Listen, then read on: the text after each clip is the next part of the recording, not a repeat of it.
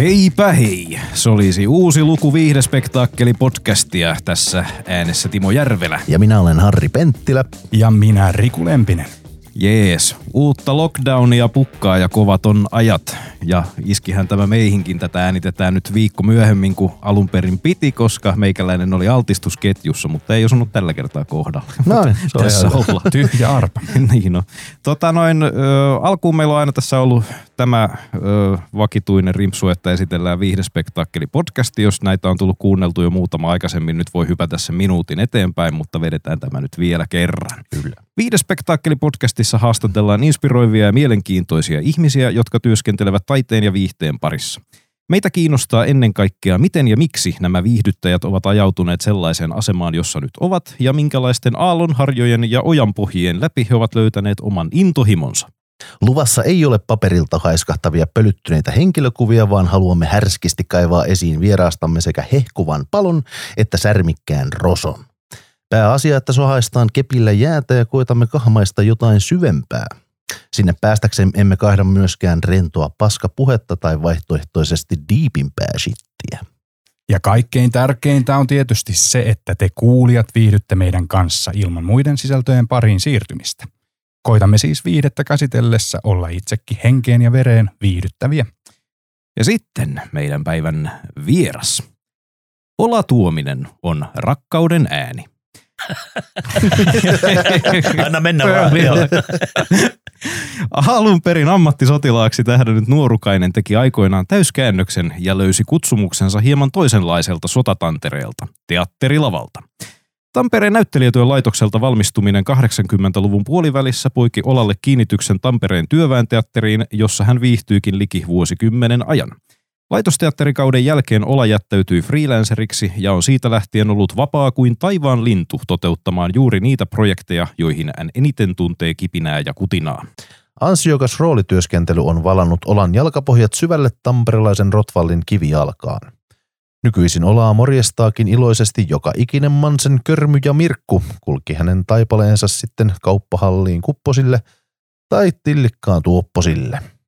Myös tunnustusta on tullut, sillä Ola palkittiin vuonna 2009 hivelevällä tittelillä vuoden miesnäyttelijä. Suurelle yleisölle Ola lienee kuitenkin kasvojen sijaan tuttu äänenä. Kertojan pesti Yleisradion Satuhäät ja sittemmin TV Vitosen Unelmahäät TV-ohjelmissa on ihastuttanut romantiikan nälkäisiä häähumun ystäviä jo yli 15 vuoden ajan. Mutta eipä ihme, sillä rakkauden ääni pistää miehet, naiset ja kaikki mahdolliset sukupuolet lankeamaan silkasta kunnioituksesta polvilleen kerta toisensa jälkeen. Yleisö on ottanut teatterissa Olan omakseen, mutta miten Ola kokee yleisön? Freelancerin ura on varmasti ollut antoisa, mutta sisältyykö vapauteen myös varjoisia kääntöpuolia? Entä tunteeko Ola vielä samaa paloa teatteriin kuin innokkaana nätyläisenä 80-luvulla? Tervetuloa näyttelijäohjaaja Ola Tuominen. Kiitos, kiitos. Mä olin ihan hämmentynyt, että ku, kenestä te oikein puhutte, kun sieltä tuli tuommoisia valtavia kehun tyyppisiä ja mainesanoja. Joo, kiva olla täällä ja kiva nähdä teitä pitkästä Mm. aikaa. Joo, Samoin, samoin, samoin. kyllä, samoin. samoin. Joo. Tuota, elämme kovia aikoja, ystävä, hyvä. Ja tota, teatterille varsinkin, teatterit on tosiaan kiinni. Koronavirus on nostanut taas päätään taas kerran ja vuosi tässä on jo kärsitty. Mutta tota, on tullut tämmöinen uusi taidemuoto kuin striimiteatteri, josta on ollut ilmeisesti jo ihan hyviä kokemuksia, että Heiskasen Ilkan tämä Saiturin joulu oli ilmeisesti aikamoinen menestys Tampereen teatterissa. Ja nyt parhaillaan näyttelet Saatana saapuu Moskovaan öö, näytelmässä, josta järjestetään myöskin striimauksia. Niin miten tota, ilmeisesti vielä ei ole esityksiä ollut?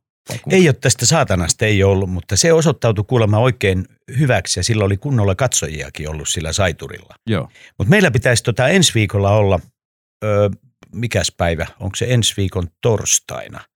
On yksi tota, striimiesitys ja sitten meillä on tota huhtikuussa kaksi. Hmm.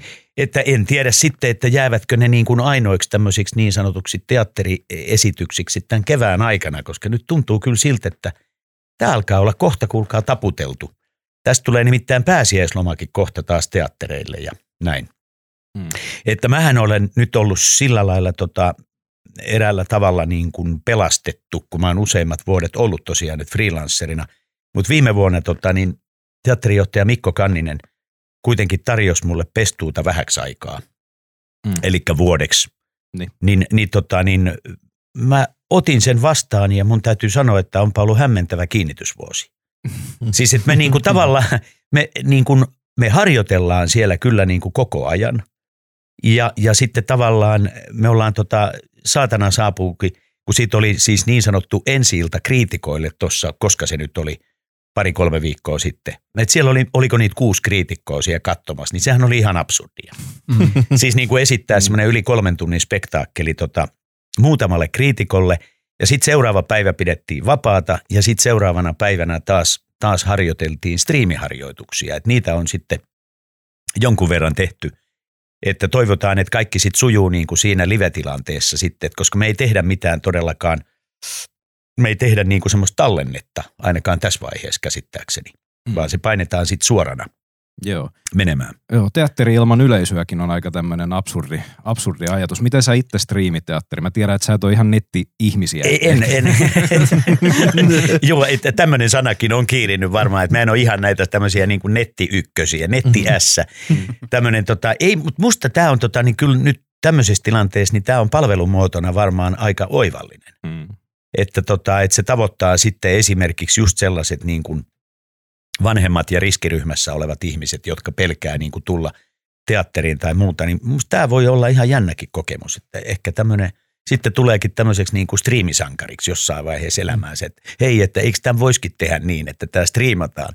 Mutta mm. sitten kato, alkaa kadota niin kuin se teatterin se merkitys siitä, että mm. sehän on niin kuin, että yleisö on aina siinä läsnä. Että sitten rupeisi tekemään vaan semmoisia striimitallenteita, että niin, niin. et joo, että mä oon siellä, mutta mä oon niinku siellä teatterilla, mutta tota, en mä sit olekaan. Mä teen jo muita juttuja. En tiedä, se on jännä kokemus. Musta tuntuu, että se jännittääkin vähän. Mm. Tota, minkälaista sun vuorovaikutus on yleisön kanssa? Ehdit sä, kun on esitys, niin huomioida tai jotenkin aistia yleisöä siinä esityksen aikana vai työnnät sä sen jotenkin syrjään? Kun mä mietin, että muusikollahan vuorovaikutus yleisön kanssa on hyvinkin selkeä, mutta oikeastaan teatterissa yleisön kuulee vaan, kun on onnistunut komedia, että tulee se nauru tai semmoinen, mutta miten, miten, Joo. miten sä koet yleisö? No se on kyllä semmoinen juttu, että kyllä, se, kyllä, kyllä sen yleisön kokee. Mutta siis varsinkin niin kuin ne semmoiset ääripäät, että jos, jos niin kuin saa semmoisen tota, niin kuin semmoisen kuuntelevan yleisön, siis joka on jotenkin sellaisessa niin kuin etusnujussa, että jos ei lähdetä mitään semmoista, niin kuin, että kuka kiipesi äh, niin kuin kaapin päälle ja kuka dyykkäsi sängyn alle farssia tekemään, siis jossa se palaute tulee niin kuin suoremmin ja sitä kautta helpommin.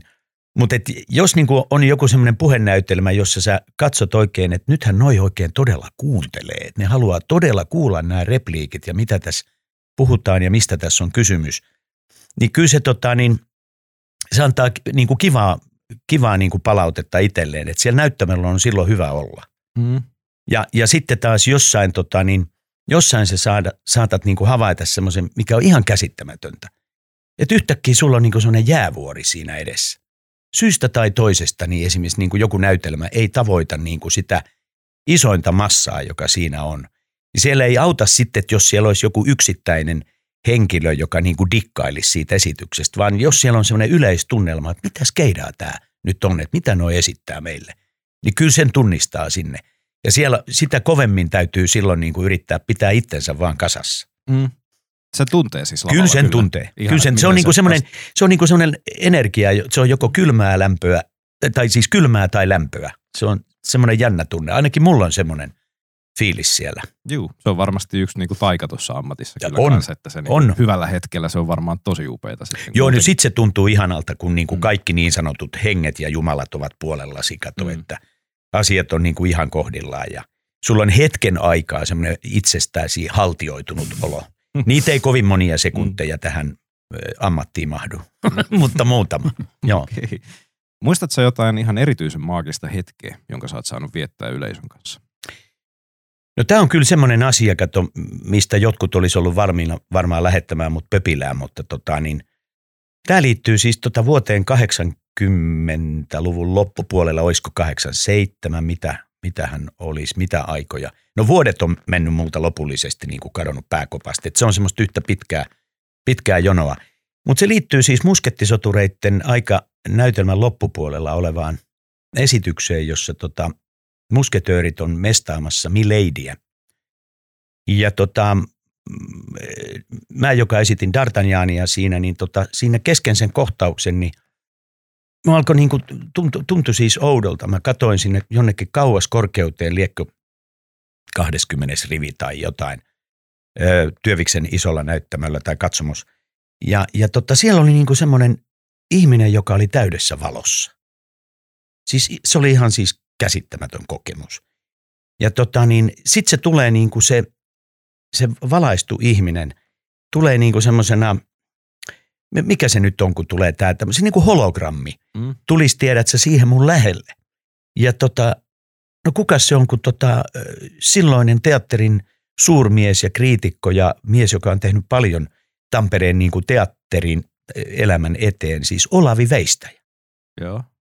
Ja tota, kun mä en ollut hänessä kovin positiivisia tunteita herättänyt silloin aikoinaan, kun mä aloitin syksyllä 85 työt työviksessä. Ja tota, siihen liittyy siis tämä tarina, että tota, mä olin aika usein siis hänen e, Parras-nimimerkkinsä hampaissa sunnuntaisin. Että hän oli hieman eri mieltä ollut minun paukutteluistani, mitä mä olin silloin pie, piessyt suutani siinä valmistujaiskeväänä. Ja teatterilehdestä oli poimittu semmoinen juttu, mikä sitten aiheutti hänelle sitä sellaista närkästymistä, että nuoresta tuommoisesta kaverista, joka on turhan korskea mm. ollakseen kuitenkaan niin kuin kovin kokenut. Mm. No, mutta yhtä kaikki hän oli siinä hologrammina ja mulle tuli niin kuin, vä, niin kuin väkevä olo siitä, että tässä maailmassa on jotain isompia asioita. Oli niitä kokemuksia, mulla on ollut siis joskus aikaisemminkin, mutta tämä oli niin kuin yksi niistä vahvimmista. Ja tota, ja se teki mulle sen, semmoisen asian, ja meni yllättävän vakavaksi niin kuin tämä. Mutta siis joo, että ei nyt vaivuta mihinkään semmoiseen synkkyyteen. Että on niin kuin tavallaan niin kuin, siis hirveän hauska asia, että mulle tuli niin kuin itselläni semmoinen niin kuin aivan järjettömän hieno, omasta mielestäni hieno yhteys siihen Olavi Veistäjään. Mm-hmm. Ja, ja tota, se kokemus niin kuin vapautti mut siitä näyttelemisestä ja jostain semmoisesta niin kuin, mm, siitä, että kun mulla tietenkin oli risonut aina ne kovat kirjoitukset ja, ja tämmöistä niin kuin nuorta kaveria, että olin sitten paukutellut sitä suutani, miten, miten sattuu, niin sitten mä huomasinkin, että mulla oli aina vähän vaikeampaa mennä sinne lavalle. Mm. Siis tiedättekö, mm. että siinä tulee mm. semmoinen, että, että että mä olen itse aiheuttanut itselleni tilanteen, että katsotaan nyt, että osaako toi jätkä mitään vai eikö se osaa. Mm. Niin tämä Olavi ja hologrammina yhtäkkiä vapautti mut siitä.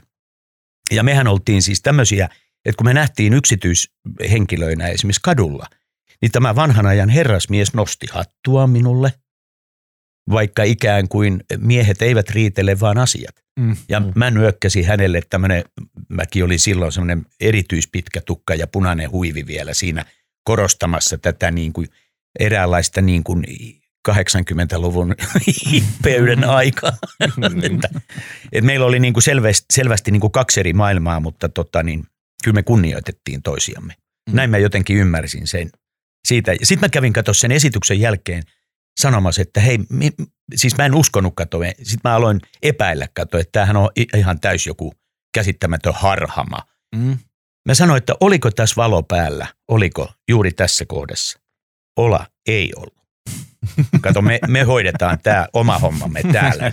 Hoida sä vaan omas, äläkä tuu sanomaan, että oliko tässä nyt yhden, yhden tuolin yläpuolella valo. Mm. Että kyllä me yritettiin parhaan kykymme mukaan valaista teitä, jotka siellä lavalla on. Mutta mystinen asia. Siis se on yksi väkevä hieno, hieno Joo, kokemus. Kyllä. Niin, siis oliko hän itse, hän oli siellä yleensä? Hän oli sitten. ollut, Joo, hän kyllä. oli ollut niin, niin. siellä. Niin. Joo. Siis niin, hurja. toden totta, siis se oli juu, näin. Juu, juu, Joo. Okei. Okay. Vau, no niin, sehän meni. tota, Onko mitään niinku sykähdyttävää sitten palautetta, jonka sä oot saanut yleisöltä vuosien saatossa? kyllä se joku semmoinen oli nyt tässä muutama vuosi sitten, kun mä esitin tuossa viulunsoittaja katolla tota maitomies teviä, niin kyllä sieltä tuli joku semmoinen vanhemman polven herrasmies, joka oli nähnyt näitä Veikko Sinisaloja ja, ja Ulja Skandoliininkin Helsingissä ja muuta ja sanoi, että epäilin kovasti, että onko liian isot saappaat täytettävänä, mutta eipä ollut. Että kyllä sulla on Mm. ihan omat saappaat, että kiitos vaan, että oli todella, todella tota hienoa nähdä sut tekemässä toi rooli ja Mm. näin poispäin. Ja sen jälkeen aina silloin tällöin, kun ollaan törmätty sokoksella, niin ollaan niin kuin tultu juttuun uudestaankin. Joo. Et noi on, kyllä, kyllä se semmoinen, kyllä se lämmittää kyllä silloin, Joo. kun ne tulee ihan, ihan noin vaan sanottua joltain. Kyllä. No tota, puhuit tuosta jäävuoresta, niin voi tosin niin kuin olla niinkin, että välillä yleisön kanssa ei päästä ihan tällä, tällaiseen niin kuin samalle tasolle, niin mä muistan yhden tota, tarinan, minkä sä oot joskus kertonut, kun me ollaan tosiaan tuttuja niin. jo vuosien takaa, niin tota, oli tällainen esitys, jossa joku mies ei erityisemmin digannut sun ja Leistin Jukan tota, homoilusta. Niin, tota, mitä siinä tapahtui? Joo, se, se on tota, ollaan ihan näytelmän loppupuolella. Se oli Steven Bergoffin tota, näytelmä Mulkoilijat, jonka ohjas Juha Lehtola. Se oli jotakuinkin 90-luvun puolta väliä kai, olisikohan ollut 967, en ole varma. Vuosiluvut on mennyt, mm. niin kuin sanoin. Niin tota, näytelmän loppuun on ehkä aikaa semmoinen minuutin verran. Me ollaan jo siinä, tota, Leisti Jukka ja minä, niin tota, me oltiin siis rakastuneita yhtäkkiä sen näytelmän aikana toisiimme nämä roolihenkilöt ja me oltiin sitten jo päästy sänkyyn istahtamaan siihen sängyn reunalle. Ja tota, niin mun katseeni on niin kuin sen Frenkel katsomon yli sillä tavalla, että Jukka Leistin roolihenkilö oli mulle juuri sanonut, että antaisitko minulle hyvän yön su- suukon nuppu. Ja mä yritän katsoa mahdollisimman niin kuin runollisesti ja rakkauden läpipieksämänä ihmisenä niin kuin sen yleisön läpi. Ja siinä tota, silmänurkkaani osuu semmoinen tota, suhteellisen tota, isokokoinen isäntämies. Sillä oli varmaan ne kaikki Pentti Haanpään yhdeksän miehen saappaatkin yhtä aikaa jalassa siis, että ne oli mahdollisimman niin raskaat ne. Ja se, oli, se oli ihan uskomatonta, että kun mä rupesin miettimään sitä, kun se meni, juttu meni näin, että jos hän olisi malttanut vielä antaa mun katsoa kovin lyyrisesti vielä muutama sekunti, niin hän olisi siitä piinasta päässyt aikaisemmin pois, mutta sillä niin kuin käämi kärvähti kerta kaikkiaan siis, että se nousi vaan, se istui siinä kakkosrivillä ja jumalauta. Ja sitten tota se lähti, ne askeleet niin kuin tömähti, tiedätkö, kun jossain tota niin, dinosauruspuistossa niin kuin jokaiselle portaille. Ja ihmiset oli seurasi hänen lähtöään sieltä niin kuin, jonkun semmoinen niin kuin suurmiehen lähtö pois, pois tästä maailmasta, koska hän tavallaan myös halusi lähteä siitä maailmasta pois. Et se kaikki oli hänen mielestään ollut siis ihan puppua. Ja se oli tietenkin järkytys hänelle, että tässä niin kuin sitten tuli tämmöinen niin kuin homoaspekti tähän loppuun.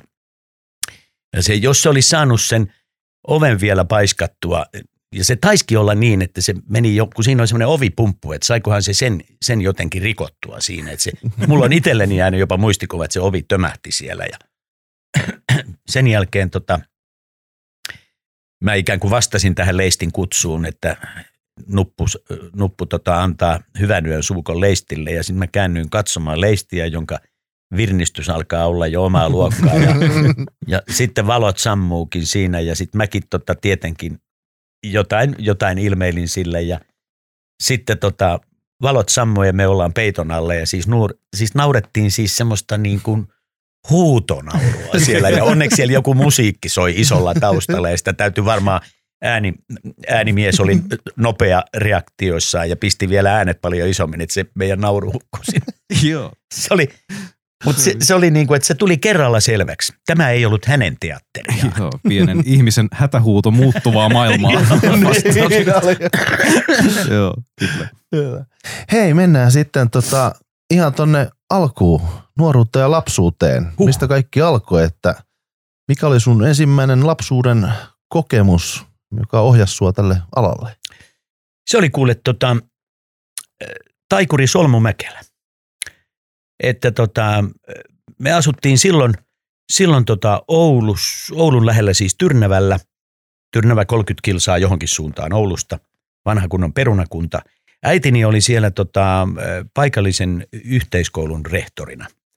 Ja koulun voimistelusaliin oli tullut vierailemaan herrasmiesmäinen taikuri, hyvin pukeutunut, valkoisiin hansikka- sormikkaisiin pukeutunut, silinterihattuinen solmumäkelä. Mä istun äidin kanssa siellä katsomos eturivissä. Mitä mulla on ikää, mä oon 58 syntynyt, olisikin ollut 62 vuonna, että mä oon ollut varmaan, no nelivuotias jo, varmaan niillä huitteilla se tapahtuu. Ja tota, mun, siis niin kuin siinä, missä sä, nyt kun sä istut musta, tai te istutte noin lähellä mua, niin eikö tämä tempaa, kato tämä solmumäkelä sitten niin kuin kanin sieltä silinterihatusta. Mm. Ja se ilmielävä kani on siinä niin kuin puolentoista metrin päässä, niin mä olin aivan siis niin kuin, että, että, että tämähän on ihan uskomatonta touhua. Ja tota niin, koko matkan siitä, kun tämä esitys oli tehnyt muuhun tämän vaikutuksen, niin mä kerroin äidille, että, että, että hän niin kuin otti, ja mulla oli kova R-virhe silloin, että se oli oikein, että otti, taikuri otti silinterihatusta kanin. Ja äiti sanoi, että juu, silinterihatusta kanin, juu. Ja sitten mä jatkan sitä, että mä en var, varmaan koskaan pysty sellaista tekemään, mutta ainakin mä haluan niin kuin esiintymään. Niin mä koen, että tämä on, on niin kuin se ihan oikeasti se tilanne, että tota, tästä niin kuin se lähti kytemään. Joku, koska mä en ollut nähnyt varsinaista teatteria niin kuin aikaisemmin. Hakeudutko sä sitten siinä kouluaikana tai muuta, oliko sulla teatterikokemuksia siellä ja miten se poltas sitten, sitten taikurista se katos, jatkuu eteenpäin? Niin, et sittenhän tota, niin, sehän jatkui siis sillä tavalla, että TV-sarjoissa, mitä tuli, oli Pat Mastersonia siihen aikaan ja muuta, niin mä siis periaatteessa esiinnyin yhtä aikaa, kun se television sankari esiintyi siellä. Että tämä oli niin kuin sitä. Sitten kun mä pääsin kouluikään ja me muutetaan sieltä Tyrnävältä niin kuin Turkuun, niin kyllä mä sitten sillä lailla, mä oon pitkään vielä aika semmoinen tota, niin kuin hyvin arka ja ujo. Ja, ja tota, kävin katsomassa jotain teatteria, mutta varsinainen niin kuin teatterielämys ei vielä ottanut mua siinä alta kymmenvuotiaana mitään niin kuin isompaa koppia tehnyt muhun. Mutta sitten sit niin kuin todellinen tajunnan räjäyttäjä oli siinä – 70-luvun alkupuolella, kun Kalle Holmberg ohjasi Turun kaupungin teatteriin seitsemän veljestä. Ja äidin kehotuksesta mä lähdin pyrkimään sinne niin kuin pikkuveljeksiksi, mutta en niin kuin päässyt. Mutta sitten sain niin kuin tavallaan semmoisena pienenä armopalana sain sitten, että mä pääsin sitten näyttelemään siihen niin kuin pienen puolen näytelmään sitten yhteen yhtä poikaroolia siinä parin muun pojan kanssa, jotka, jotka jäi niin kuin ikään kuin tästä seitsemän veljeksen porukasta ulkopuolelle. Niin mä kattelin sen seitsemän veljestä sieltä sit sivusta, kun mulla ei ollut omaa kohtausta siellä pienen puolen näyttämöllä, niin aina, aina kävin katsomassa siellä. Ja, ja se oli sitten semmoinen, että se alkoi mulle, mitähän mä olisin ollut iältäni 13, 13-14, niin musta tuntuu, että siinä se alkoi tuntua siltä, että joo, tämä on hienoa. Ja sitten mä vielä näyttelin mm. jossain kesäteatterissa siitä sit vuoden päästä. Mm. Ja. Oliko sulla jotain esikuvia? Oliko ne just näistä seitsemän veljeksen no. näyttelijäkaartista vai oliko muita maailmalta tai muualta esikuvia? Mitä Ky- kyllä ne siinä vaiheessa oli kyllä nämä herrat niin kuin varsinkin. Siis siellähän oli siis semmoinen uskomaton jengi siis ylipäätänsä. että siellä oli tota Juha Muje, Esko Salminen, Vesamatti Loiri, Heikki Kinnunen. Kato siis tämmöistä porukkaa, kato, niin sehän oli ihan siis mahtavaa, niin kuin, että voi että. Että kyllä jätkät on sitten hyviä. Ja siellä oli sitten Turun omia näyttelijöitä, Ilari Paatso teki yhtä roolia siinä tota, seitsemässä veljeksessä ja Heikki Alho, tämmöisiä, tämmöisiä nimiä. Ne oli vähemmän ehkä niin kuin televisiosta tuttuja sitten, mutta tota, aivan hieno joukkue. Miltä se on sitten tuntunut sen jälkeen, kun sä oot ainakin Heikki Kinnusen kanssa tehnyt tästä Tampereen teatterissa ja muuten, niin Miltä se on, kun esikuvien kanssa on päässyt sitten lavalle ja tekemään? Kyllä se on, tota, se on oikeastaan se on hyvin sykähdyttävä hetki. Et me tehtiin varsinaisesti, Heikki Kinnusen kanssa tehtiin tuossa komediateatterilla tämä Pukia muutama vuosi sitten ja, ja tota, olemme muutenkin ystäviä. Nyt tämä, korona-aika on kuitenkin pitänyt meitä vähän nyt niin kuin kauempana toisistamme, että tota, ihan siis monistakin syistä, että kaikki on niin tällä hetkellä vähän enemmän omissa poteroissaan. Mm. Kyllä se sykähdyttävä tunne on. Tota, ja samaten, että mä oon saanut näytellä siis Heikin kanssa, niin mä oon sitten saanut jossain Väänäsen taivaan tulissa käyntiroolissa näytellä hetken aikaa Esko Salmisen kanssa. Niin, mm. ne on jotenkin semmoisia, että vaikka se, nyt, nyt on jo niin kuin yli 60 kundi, niin ne on ollut hienoja ne hetket, että, että se on niin kuin, tä, niin kuin jollain tavalla, että sä oot päässyt, niin kuin, päässyt porukoihin. Joo. Lapsuus on jotenkin semmoista vähän niin kuin, kun se on semmoista vietonta aikaa, semmoista viettoman kokemisen ja silloin kun sä saat jonkun tollaisen vahvan esikuvan, niin se niin. on jotenkin, että kun sinne pääsee palaamaan, niin ehkä siinä on se siinä sykähdyt. On, on. Mm. Et siinä on jotain sellaista, että, että okei, että, että se mitä mä silloin niin kovasti halusin, niin sitten se on niin kuin toteutunut. Mm. Niin, niin kyllä siitä saa olla silloin, silloin niin kuin kiitollinen. Mm. Mutta kyllähän toi teatteri on siinä sitten siinä murrosiässä, niin se taas horjuu se suhde koko teatteriin ja se tuntuu ihan naurettavalta touhulta. Mutta sitten hei, aikuisuuden kynnyksellä sä meinasit tota vähän harhautua, niin kuin tuossa tota alkuhöpinöissä sanottiin, niin toiselle alalle. Mä oon nimittäin kuullut, että kun sä menit armeijaan, niin susta meinas tulla kapiainen sen jälkeen. Niin min- minkä takia näin meinas käydä? Joo, ja, tu, ja hetkeksi tulikin. Aha, Mutta tota, niin si, siinä oli siis tämmöinen tilanne, että muahan ei kiinnostanut toi yliopisto-opiskelu siis ylioppilaskirjoitusten jälkeen pätkääkään. Mä menin tota, yritin jotain tiedotusopin peruskurssia käydä läpi ja se oli mulle ihan siis semmoista, en mä viitti sanoa mi- minkä nielemistä se oli. Mutta tota, ei, ei ja sitten mä en ymmärtänyt kysymyksistäkään yhtään mitään ja se yliopiston auditorio vei multa ikään kuin kaikki voimat ja semmoisen pienenkin niin kuin älyn väläyksen, jos sellaista, tai älyllisen elämän, jos sellaista on havaittavissa. Ja tota, sitten piti, mä ajattelin, että no mennään armeijaan nyt sitten, että saadaan tämäkin pois kuleksimasta, ettei ole sitten myöhemmin mi- minään esteenä. Ja, ja tota, menin armeijaan ja mä muistan, kun monet mun kaveritkin sanoi, että älä nyt ekalla maitojunalla sieltä takaisin tuu. Ja, ja siis se oli semmoista, että kun mä olin semmoinen niin kuin pitkä tukka, suhteellisen heiveröinenkin kaveri, ainakin toisten mielestä itsehän mä pidin itseäni vähemmän heiveröisenä. Tota, niin menin sinne ja tota, oli hyvin suojattua elämää viettänyt siis isän, äidin, siskon ja, ja koiran kanssa turkulaisperheessä. Et mä olin niin kuin nyt sitten, mut oli heitettynä ihan tonne Porin prikaatin tota 12 hengen huoneeseen ja, ja muuten ja sieltä se alkoi niin kuin tämä tämmöinen sodankäynnin aakkoset ja beekkoset ja, ja sitten siellä oltiin muutamat kuukaudet ja mä jollain tavalla kuitenkin viihdyin. Siellä oli liikuntaa paljon ja hyvää ruokaa ja, ja sitten mä vähän niin kuin voimistuinkin siellä. Ja, mutta sitten mä kuitenkin aloin siinä pikkuhiljaa odotella, että eiköhän tämä nyt kohta loppuisikin jo. Niin sitten ne tekee mulle, ne siirsi mut siis tota Porin prikaatista Mm. Turkuun sotilasläänin esikuntaan, niin kuin paperikessuksi. Ja tota, siellä se oli paperin pyörittämistä, sekin oli kivaa aikaa ja siellä oli fiksuja esimiehiä. Mutta sitten mä ka- kaipasin vähän kentälle ja ne tosiaan pisti mut siis varusmiespalvelun jälkeen, niin ne, tai ne ilmoitti mulle siis edeltävänä itsenäisyyspäivänä, kun mä olin saanut kessun jämät, Mm. niin ne sanoi, että mitäs tuominen, jos te jäisitte tänne, että armeija tarvitsee teidän kaltaista kaveria. Mä ajattelin, että onko tämä joku vitsi. siis niin kuin, ja jos mun kaverit olisi kuullut sen sillä hetkellä, niin ne olisi ainakin purskahtanut nauruun, että, että kaikista maailman sotilasehdokkaista, kun tuominen on se, jota armeija tarvitsee. Mutta tota, niin, niillä oli joku tämmöinen urasuunnitelma, kun mä olin tota kielilinjalla ollut silloin ja mulla oli silloin vielä kielitaitoa niin kuin muistissa. Hyvässä muistis pitkä saksa ja venäjän kieltä ja tämmöisiä näin. Et ne tarjosi mulle tämmöistä mahdollisuutta, että jäätte tänne, katellaan miten tämä homma menee. Ja tota, sitten mä, sit pakotti mut, että mun pitää pyrkiä kuitenkin niin kuin päällystöopistoon tässä välissä. Ja sitten mä tein niiden kanssa kaupat, että, että jos mä pyrin päällystöopistoon, niin mun pitäisi käydä pyrkimässä teatterikouluun. No, ne katsoi aika nihkosen näköisenä sitä touhua ja sitten tota, mä menin pyrkimään teatterikouluun, mutta ää, putosinko sitten silloin, että oliko siellä viimeiset 50 vai 30 ihmistä tuolla niin kuin Helsingin koulussa jäljellä. niin Mä putosin siinä vaiheessa ja nämä esimieheni armeijassa taputtivat karvaisia käsiä ja sanoivat, että no nyt sotilasura odottaa.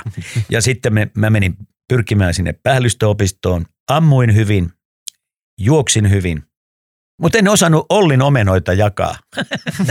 Matematiikka miinus 500 on mun tulokseni siitä. siitä tota, ja se oli muutenkin ollut mun koetin kiveni, niin sitten sieltä tuli ne koetulokset, että tuominen, miten tämä on mahdollista? Etteikö te osaa laskea? Mä sanoin, että en.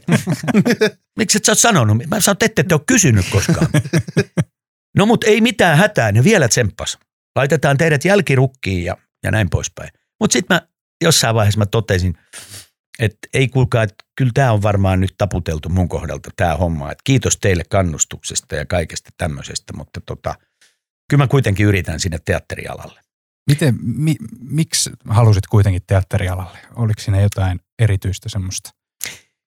Kyllä se, niin kuin, se lähti, lähti se, tota, se, lähti se Solmumäkelä kaneineen, kaneineen ja sitten ne oli tota, seitsemän veljestä tulemaan sieltä uudestaan niin kuin sillä lailla, että, että tuun näihin porukoihin, että, tota, että se tuntui niin kuin omimmalta. Mutta hämmästyttävää kyllä oli se, että mä kyllä myös viihdyin siinä armeijan jonkin asteisessa säntillisyydessä. Joo. Ja, ja tota, se antoi mulle hirveän paljon tota itseluottamusta, koska mä pääsin tosiaan siellä kentällä käymään vähän XR-aamassa myös joukkoja.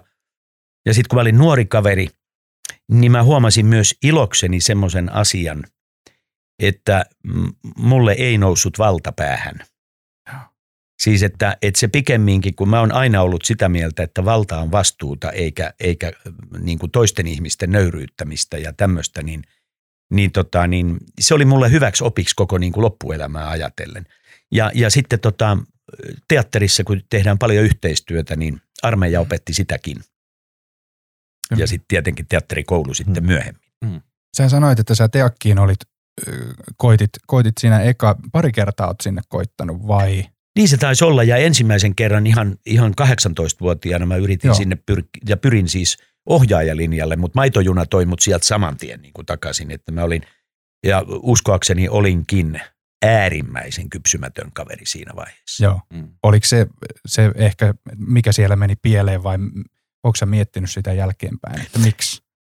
Joo, itse asiassa joo, se oli muuten sitä armeija-aikaa kans tota, niin kyllä mä, mä luulen, että se oli se mun, musta saattoi siinä parinkympin huitteella varmaan saada ää, aika semmoisen tota, koppavan käsityksen, mm. että onpas siinä niin kuin varmanoloinen kaveri, vailla minkäänlaista todellista totuuspohjaa. Ja mä luulen, että, että se saattoi johtua siitä, siitä semmoisesta niin kuin epävarmuuden tunteesta just, että mihinkään tämä elämä niin kuin heittää mua. Mm. Et vaikka mä itse yritän etsiä niitä suuntaviivoja, että onko se armeija, onko se teatteri, mikä se on. Parikymppinen kaverihan on aika monissa niin kuin tienhaaroissa siinä mm-hmm. nyt, niin kuin kaikki tiedämme. Että se on aika, se on pelottavaa aikaa, mutta se on samalla myöskin hurjaa aikaa. Ja sitten kun se on sellaista aikaa, että mä muistan ainakin omasta niin kuin nuoruudestani sen tunteen, että kaksikymppisenä tietää jumalauta kaiken kaikesta. Mm-hmm. Ja, se, ja, ja monet vanhemmat ihmiset näkee sillä hetkellä, että voi poika poika, kun matkaa on vielä. Mm. Mutta jokainen on ollut se kaksikymppinen. Mm, Mutta silloin tuntuu kato siltä, että mä pystyn muuttamaan jonkun asian. Mm. Ja periaatteessa siitä pitää pitääkin kiinni. Mm.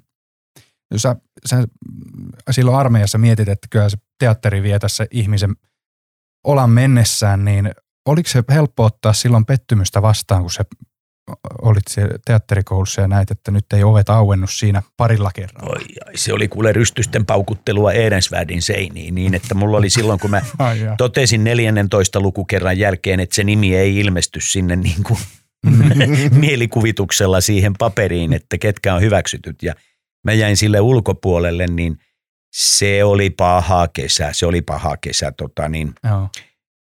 voi voi sentään se, tota, niin, ja sitten mä päätin, että mä rankaisen itseäni oikein lujasti ja menin yhteen metallipajaan vähäksi aikaa hommiin. Ja, ja hioin, hioin messinkiä Ruotsin laivoihin niin, että suu oli messingillä kyllä todella ja ne messinkin hiukkaset kyllä maistu siellä. Ja, että tota, ja sieltäkin mä sitten niin kuin lähdin pois, että siinä oli tota todella semmoista, että kun ei pärjännyt, tai tyyliin, että ei, ei voinut olla kersanttina armeijassa eikä, eikä niin kuin lähteä sitä tietä menemään ja ylöspäin.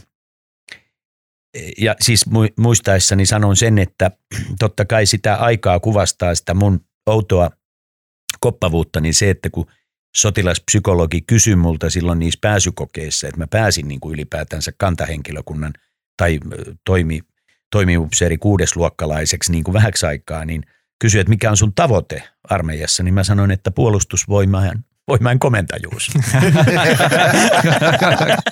mä sanoin, että eihän rimaa pidä lasken, niin kuin asettaa niin alas, että se on helppo ylittää, vaan että se antaa tsemppiä. Niin musta tuntuu, että ne sanat mulle hetkeksi antoi sen mahdollisuuden olla armeijassa jonkun aikaa.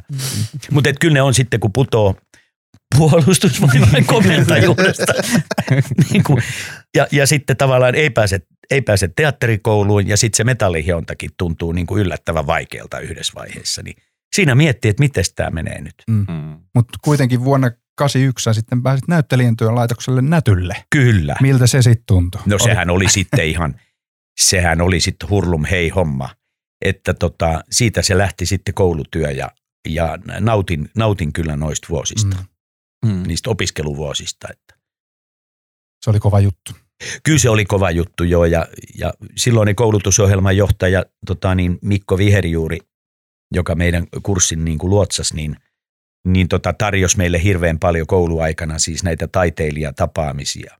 Että siellä kävi sitten Hannu Salamaa ja sitten me käytiin Kimmo Kaivannon luona ja, ja, ja sitten tuli vastaavasti elokuvan kritiikin ja koko elokuvan historian kartottajan Peter von Bakin vierailu. Hän piti meille viikon ja op, niin kuin opetti meille parhaansa mukaan, että me opittaisiin lukemaan elokuvaa ja analysoimaan sitä, että siellä oli hirveän paljon. Maila, Maila Katriina Tuominen Vakkari oli meidän semmoinen niin kuin taidehistorian opettaja. Et meillä oli, sieltä tuli paljon niin kuin monenlaista semmoista, mitä, mitä oli hienoa päästä opiskelemaan. Ja, Mm. ja sitten kuitenkin, että teatterityö on fyysistä työtä myös niin Mm. erittäin paljon. Et siinä saa niin kuin sitä kuntoa, kuntoakin tota kohotella. Mm.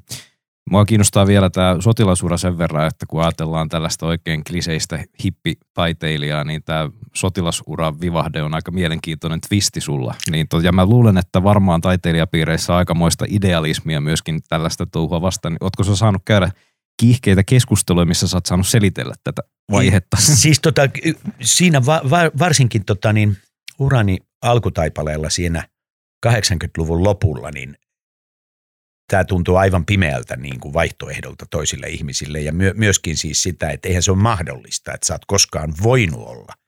Eihän nyt sun kaltainen tota kaveri niin kuin voi olla armeijassa ja ollut koskaan, että sä nyt oot aseista kieltäytyjä ja tämmöinen. Mä sanoin, että ei, että kyllä tämä meni mun kohdalla – Mun kohdalla tämä on mennyt nyt kyllä näin. Että kyllä siellä on ollut muutamat ihmiset, jotka on katsonut oikein vinoonkin. Joo, Mutta itse asiassa yllättävän harva. niin niin. Yllättävän Niin, niin. harva. Tulossa vielä tässä jaksossa. Tarvinnut siis ihan ehdottomasti yhdenkin roolin jossain vaiheessa.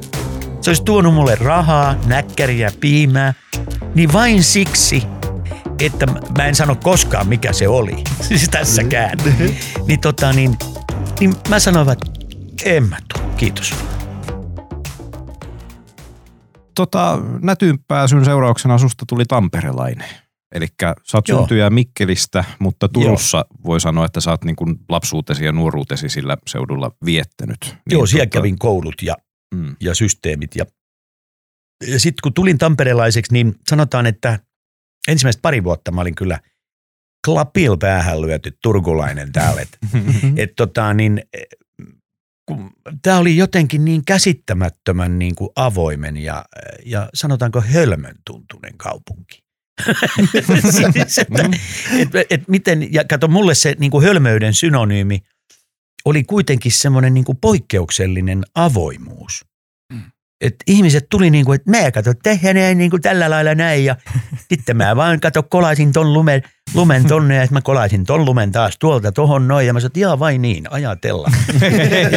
mä, mä ajattelin, että onko tämä joku, tota, että ollaanko täällä niin kuin järjissä niin kuin tässä kaupungissa. Mutta sitten kun, sit kun mä aloin itse niin kuin, ikään kuin vähän niin kuin tarkentaa tätä äh, niin kuin omaa niin kuin skannauslaitettani täällä päässä ja sitten aloin niin kuin kokea, että mi- miksi mä kuitenkin tunnen oloni täällä niin mukavaksi, rennoksi. Niin sitten se oli menoa. Sit se, ja sitten kun tapahtui siis myöskin tämmöistä, että rakastui johonkin naishenkilöön siinä, siinä samoihin aikoihin ja, ja kaikkea tämmöistä näin, niin sittenhän tämä kaupunki alkoi koko ajan muuttua niin kuin kotoisammaksi ja, ja sitten mä löysin kaikki nämä tori, torikahvilat ja kauppahallit ja tämmöiset, niin mä koin, että tämähän on aivan loistava kaupunki. Ja mä olen tätä mieltä tänä päivänä. Mm. Että niin kuin, että tämä on nyt se mun, mun kaupunkini, mutta että se Turku on kuitenkin myöskin siinä sitten se semmoinen sielun kainaloinen kaveri. Niin, niin. niin, että, niin. niin. Mut henkinen koti on täällä. Kyllä se nyt on, kyllä se nyt vaan on näin. Voi kun täällä olisi se meri. Niin, Se on se. niin, Se niin, sitten niin. olisi ihan täydellinen. Kyllä, kyllä, joo. Tota, Tamperettahan pidetään Suomen teatteripääkaupunkina, semmoisen tittelin se on saanut. Niin onko täällä, kun sä oot tehnyt nyt 40 vuotta teatteria täällä, niin onko meininki todella sen mukana? Koet sä jotenkin, että Tampere on Suomen tämmöinen teatterin keskus? En mä tohon oikein osaa sanoa. Tiedätkö, musta tuntuu, että toi on vähän, siis tota, täällähän tehdään teatteria, täällä on hämmästyttävä monia ammattiteattereita ja täällä tehdään laadukasta työtä. Mutta et se, että onko tämä nyt niin teatteripääkaupunki tai muuta, niin ehkä me sitten kamppaillaan hienosti niin kuin tästä niin kuin Helsingin kanssa. Mm, mm. Mutta että Helsingissähän on toki vaihtoehtoja siis lukuisasti paljon enemmän, onhan siellä paljon ihmisiäkin. Mutta kyllä täällä tota siis mun mielestä hyvää teatteria tehdään voittopuolisesti. Mm. Ja sitten, että täällä on, täällä on siis näitä pienempiäkin ryhmiä ja muuta, että täällä on kyllä vaihtoehtoja. Et siinä mielessä, jos sen ajattelee noin, mutta mä en tiedä kuinka tärkeä teatteri on sitten loppujen lopuksi suurelle osalle tamperelaisia ihmisiä. Mm. Siis ja muutenkin siis, että mä en väheksy tätä lajia mitenkään, koska mä on kuitenkin tälle, siis lajia rakastan syvästi, mutta et sitten kun mä yritän pistää niin kuin asioita semmoisiin niin kuin suhdelukuihin, että kuinka paljon täällä itse asiassa, että onko tämä enemmän kuitenkin jääkiekkokaupunki, niin sitten kuitenkin. Mm. Ja sitten taas mä en käy juur, en, en käy juur matseissa, mutta tota, sitten yleensä aina kun tota, tulee maailmanmestaruus, kisat televisiosta ja muusta, niin mä oon melkein, melkein siis liimaannut. Mm. Et mä, mä rakastan ylipäätänsä peliä. Ja, ja Joo. tota, Mutta kyllä tuonne kulttuuri ja vapaa kun mietit, että on tosiaan kaksi lätkäjoukkuetta ja paljon teattereita, niin, Niin. Mm. mikä tuossa on valtakunnassa järjestötoiminnassa, missä itsekin on, niin kyllä Tampere nousee aina, että tonne kannattaa järjestää, että siellähän tehdään muutenkin tosi paljon. no se on kyllä, täällä on kiva kaiku tässä kaupungissa on. pääkaupunki, Niin. kaupunkihanke, mikä nyt 26 vuonna tänne haetaankin. Niin. Joo, joo, ja kato, nythän tämä, kun tämä kaupunki kehittyy jo semmoista vauhtia, että kohtahan me ollaan jo levitty ties kuinka laajalle. Mm. Mm. Ja, mut, ja huom, mun on pakko tässä yhteydessä sanoa, kato, kun Turussa oli aikoinaan raitiovaunu. Mä ehdin vielä käydä pari vuotta sitä niin kuin oppariakin, oppikoulua silloin. Mutta sitten se lähti siinä 70-luvun huitteilla, kun se lopetettiin se toiminta. Ja sitten kun tänne alkoi tulla tämä raitiovaunuhanke, niin mä, mä tuttuun tyyliin jonkin asteen vastarannan kiiskinä, en tiedä syystä tai toisesta, niin mä sanoin, että ei, mitä tänne nyt raitiovaunua, siis kun eihän tämä ole kaupunki. että tämähän on vaan niin kuin leppoisa maalaiskylä, jossa on loppujen lopuksi aika paljon mukavia ihmisiä. Mm. Mutta ei tämä kaupunki, että raitiovaunuhan kuuluu kaupunkiin niin kuin muinoin Turkuun. ja nyt mä oon täydellinen takinkääntäjä. niin, niin. Nyt kun mä oon nähnyt, minkälaista vauhtia se pistettiin ratakiskoon tossa ja siellä painettiin töitä siis aamuin illoin, niin mä oon niin kuin nyt ihan lapsellisen innostunut, että mä odotan, kun mä pääsen niin kuin raitiovaunuun. Että mä haluan mennä sillä siis kaikki ne reitit, mihin, mihin asti nyt toistaiseksi pääsee.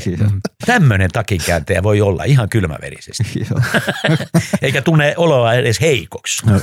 Huvipuistolaite. Joo. Kuvitella, kun sä oot siellä ratikassa. Mä menen tuohon kaupunkijunaanhan, mä menen siis, mun pitää päästä sinne lapseni kanssa kerran kesässä. Mm, niin, No niin. niin. että aivan me joo. mennään siinä näin ja sit vilkutellaan ihmisiä.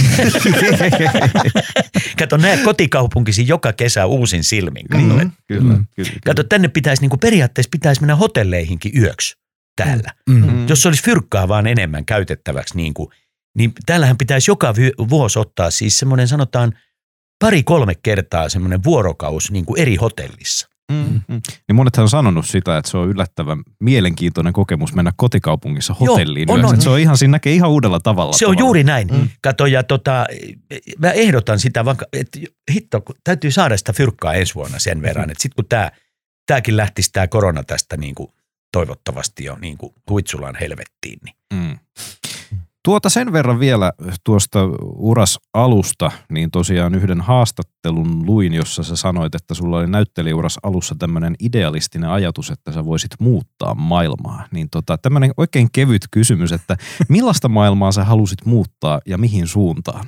Oliko, mikä vuosi tämä oli? 88 vai? No me, siis nyt mä en usko, että alkuperäisessä haastattelussa on ollut mitään vuosi tarkempaa vuosilukua, mutta puhuttiin, sä puhuit vain näyttelijäurassa alussa, että sulla oli jotain idealismia tässä. Joo, että muuttaa maailmaa, joo. Mm, joo. Kyllä mä oon joutunut näiden vuosikymmenten aikana tota, toteamaan semmoisen asian, että mä en ehkä muuta maailmaa kuin omalla pienellä neliöalueella. Siis niin kuin sillä, että kannattaa, tota, olen nyt niin kuin lukuisia lukuisten kokemusteni myötä olen tullut näiden, näissä tutkimuksissa siihen vaiheeseen, että jos mä pystyn esimerkiksi niin kuin muuttamaan semmoisen pienen ihmisyhteisön, missä mä, missä mä kulloinkin olen mukana, siis tu, tarkoitan, että, että mä voin tuoda mukanani jotain sellaista, joka tukee sitä ihmisyhteisöä, joiden kanssa mä saan tehdä töitä. Mm. Niin mä toivon, että mä onnistuisin siinä ja sitten mä toivoisin sitä, että mä näyttelijänä nimenomaan voisin olla vastanäyttelijälleni riittävän hyvä vastanäyttelijä, jotta, jotta me molemmat voisimme niin kuin saavuttaa yhdessä jotain. Mm. Et mä luulen, että se on tämmöisiä asioita ja, ja sitten yrittäisin niin kuin osata päästä pikkuhiljaa mm, itsekin niin kuin ravistella niin kuin ennakkoluuloja asioista. Siis että, että tavallaan, että olisikohan se maailma siellä niin kuin ihmisen sisällä, Mm. jota pitäisi sitten ruveta muuttamaan, jota en ainakaan nuorempana. Nuorempana mä ajattelin, että, ja mulla oli se, että mä ensin silloin siellä armeijassakin, niin mä suunnittelin sitä, että miten mä voisin sisältäpäin muuttaa tämän mielekkäämmäksi, Mm. tämän esimerkiksi varusmiespalvelua ajattelevia ihmisiä varten. Mm. Ja, ja, ja siis niin kuin, mutta sitten sit mä koin yhtäkkiä siinä nuoruuden vaiheessa sellaista, että ei helkkari, että mun oli silloin ensin pakko päästä sinne puolustusvoimaan komentajaksi. Ja sitten mä olen niin vanha, ennen kuin mä voin muuttaa mitään, että aika ei riitä. Mm. Ja se, mä, muuten, mä oon tänä päivänäkin sitä mieltä, että voi voi kun aika riittäisi. Tämä on mennyt niin äkkiä siis nämä vuosikymmenet. Mm. Et kun ei kuin hetki siitä, kun oli kolmikymppinen, niin nyt käy 70. Ja sitten kun on siis niin kuin, sanotaan yhdeksänvuotiaan pikkutytön psyyke ja 12-13-vuotiaan pojan niin kuin täysin niin kuin keskenkasvunen huumori ja sitten aikuisen miehen kokemukset, niin tämä on aika, va- tää on aika vallaton yhtälö niin kuin siis, että miten tämän kanssa niin kuin nyt elelee siis tämän loppuelämän. Niin. Mm. Mutta maailma ei ole niinkään siis kyynistänyt sua, että sulla on edelleen Ei. se 12-vuotias pikkupoika. On joo, ei ole, ei ole tota, mä pidin silloin teatterikoulun aikana, pidin, äh, mä pidin aika monta vuotta siis semmoista päiväkirjaa ja mä palasin niihin, tuossa kun me muutettiin, vaihdettiin asuntoa tuossa pari vuotta sitten, niin mä kävin siellä vanhassa asunnossa vinttikerroksessa kävin tota niin, siellä ne teatterikoulun muistiinpanot läpi, jossa, jossa siis kirjoittaa semmoinen 23-26-vuotias poika. Niin tota, äh, mä en, mä en ole tota niin, en mä muuta niistä teeseistä vielä tänä päivänä yhtään mitään. Et mä oon Mhm. mm-hmm. hämmästynyt, siis voi olla, että siis, että mun kehitys vaan pysähtyi siihen. siis, että, että mieshän ei ole oppinut jumalaut mitään tämän elämän aikana. Mutta mä en tiedä, että kuinka paljon täällä sit pitäisi oppia sit sitä asiaa. Mutta mä tarkoitan, että siellä on muutamia sellaisia juttuja, mistä mä, mulla on niin kuin ne lähtökohdat siihen, että, että mahdollisimman tasa-arvoinen niin kuin ihmisten kohtelu toisiaan kohtaan. Ja, Mm. ja siis ne oli siis niitä semmoisia idealistisia ajatuksia nuorena, ja ne on mulla yhä samat. Mm. Mutta mä olen myöskin ennakkoluulojen kasaama joskus, että mä niin kuin poimin joskus semmoisen niin kuin maailman skeidan päälleni ja alan niin kuin muuttua semmoiseksi möykyksi.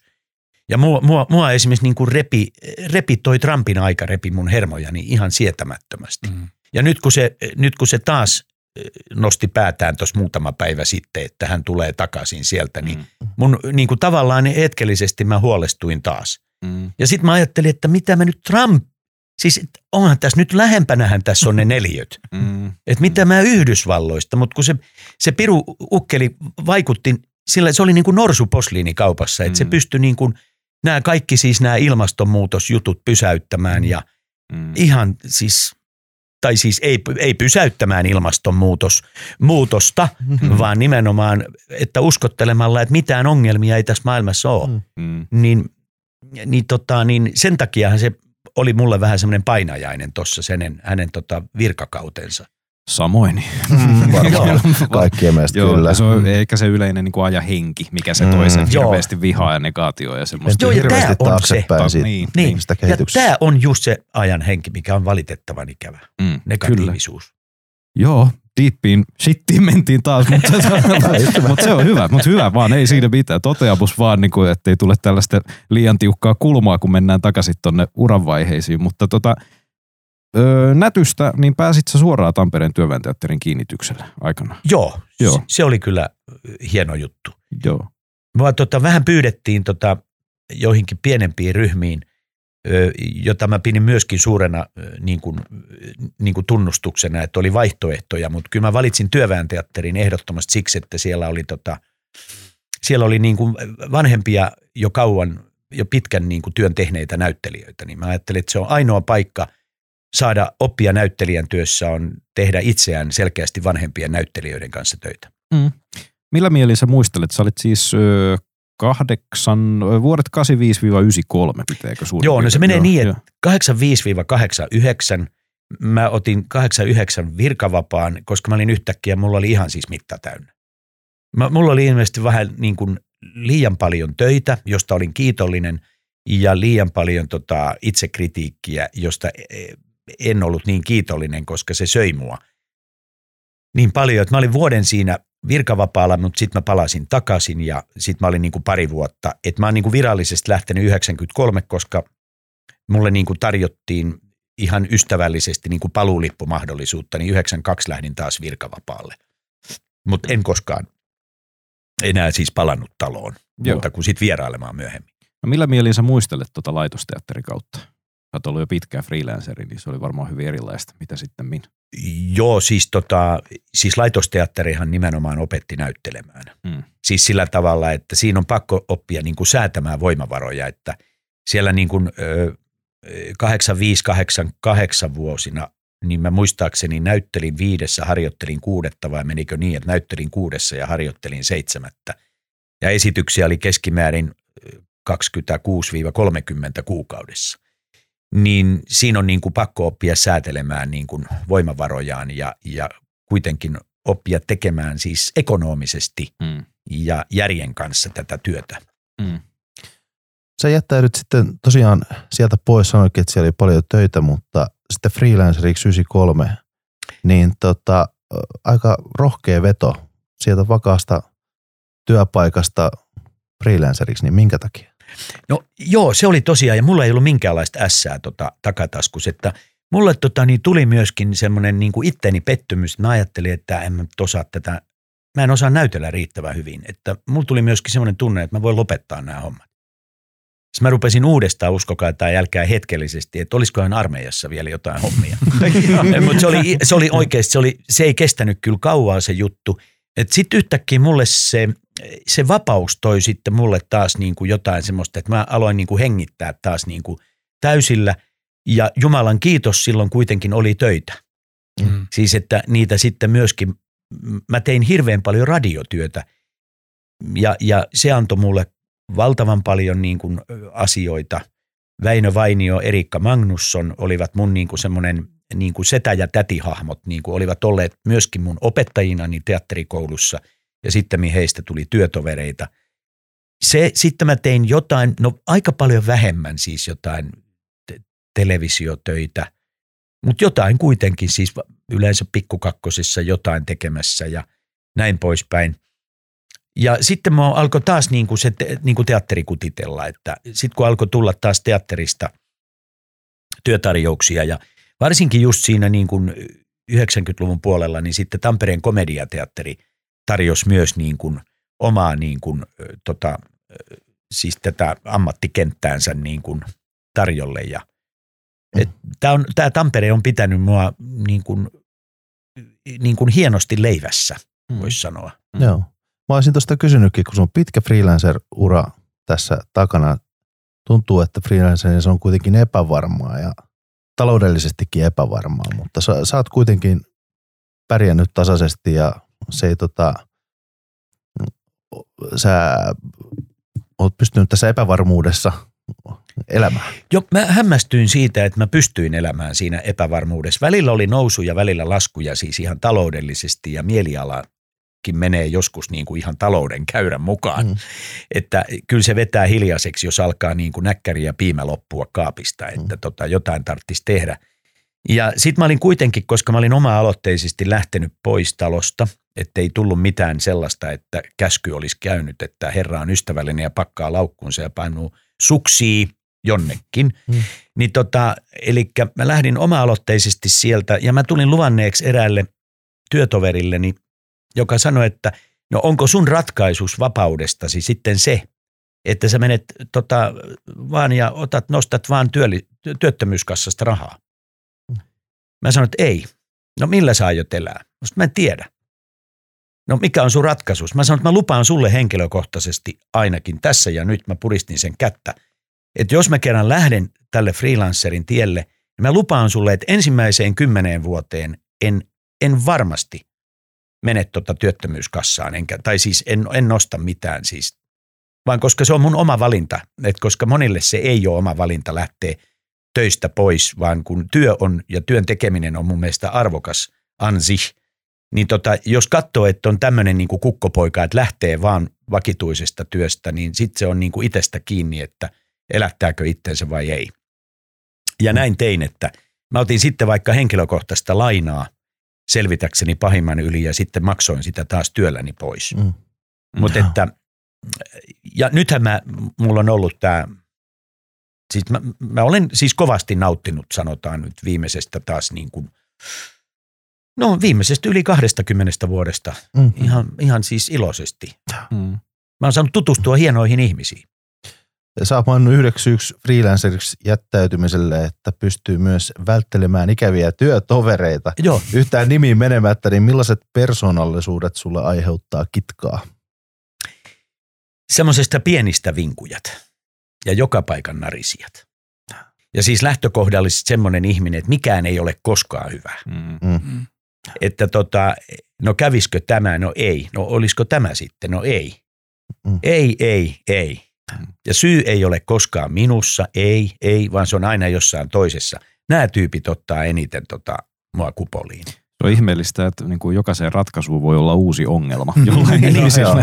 Se on kuin- Kyllä. Se on muuten, että joku tuo aina pöytään ongelmia ja joku ratkaisuja. Mm, Se on Kyllä. ja kummallinen pitäisi asia. valita työtaurit sen mukaan, että se Joo. joka tuo Mm. niitä ratkaisuja. Mm. Ja sitten se, että tota, et, et, se on juuri se, että negatiivisuudella ei mun mielestä ratkaista niin kuin minkäänlaisia. Niin kuin, negatiivisuus vie ihmisen voimavaroja ja energiaa. Voi olla paljon ongelmia, mutta kun niitä niin kuin ratkotaan rauhassa ja, ja, tota, ja niin kuin, niin kuin järkimatkassa, niin yleensä ne saadaan ratkaistua. Mm. Miten sä valitset roolit, jotta sä lähdet tekemään? Niin, tämä oli muuten yksi semmoinen, mi- mistä mä olin iloinen, että katos, kun tämä freelancerismihan ai, ai, antoi sen tavallaan eräänlaisen harhakuvitelman, että niin kuin tiedät sä, tämä on nyt huono vertaus, mutta niin kuin arpinaama, kun se näkee sen, että se maailma on sinun. Tuli multa just se, se on loistava. Scarf, niin, Joo, niin, joo, No, joo, mutta joo, nyt joo. tämä menisi jo siihen sen, sen Brian De Palman ja Al Pacinon kehumiseen, mutta, mutta siis se, että sä saat sen harhan, että mulla oli kans niinku siis tämä, mikä se oli tämä Toni, Monttaan. Toni niin, Toni Montana Iskelmälaulaja Toni Niin, Montana. Joo, sitten mä ihmettelin, että ot- ottiko tämä palomies silloin tahallaan sen, että vai ymmärsikö se ollenkaan, että, että se oli sentään aika väkivaltainen ja moukka se Toni Niin on. Montana. Mutta siis mä sain semmoisen niin kuin Toni Montana harhan, mutta ilman väkivaltaa, että et niin mä voin valita, otanko mä ton roolin vastaan vai sanonko mä ei. Mm. Ja mä käytin vielä sitäkin. että mä, mä, mä olisin tarvinnut siis ihan ehdottomasti yhdenkin roolin jossain vaiheessa. Se olisi tuonut mulle rahaa, näkkäriä, piimää, niin vain siksi, että mä en sano koskaan mikä se oli, siis tässäkään. Niin. Niin, tota, niin, niin mä sanoin, että en mä tuu, kiitos vaan. Ihan vaan, koska voi. Niin, niin, Minkä takia? En mä tuu, kiitos vaan. Se tuntui niin kuin, ja sit mä katsoin tyhjää kalenteria, larailin sitä ja mä sanoin puhelimesta, nyt näyttää aika täydeltä.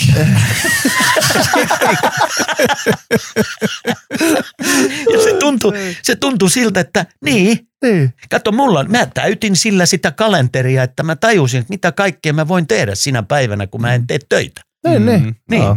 mutta ainahan se vastaan tulee, koska jonkunhan ne laskut on maksettava ja kyllähän se niin kuin minä olen. Joo, Et mun täytyy sitten jossain vaiheessa muistaa, että jos sä vietät tossa vapaata, niin sun on muuten tossa tehtävä jotain. Niin, niin. Joo. Kyllä. Se voi olla yllättävää, mutta on jotenkin hieno, miten kuvailit tuota hetkeä, että sulla on siinä niin kuin Niin. miettii sitä rahasummaa, Niin. koko sitä käytettyä aikaa, mikä on edessä. Ja sitten niin se todennäköisiä turvallisin ratkaisu olisi sanoa, kyllä, niin en mä kyllä. En mä kyllä.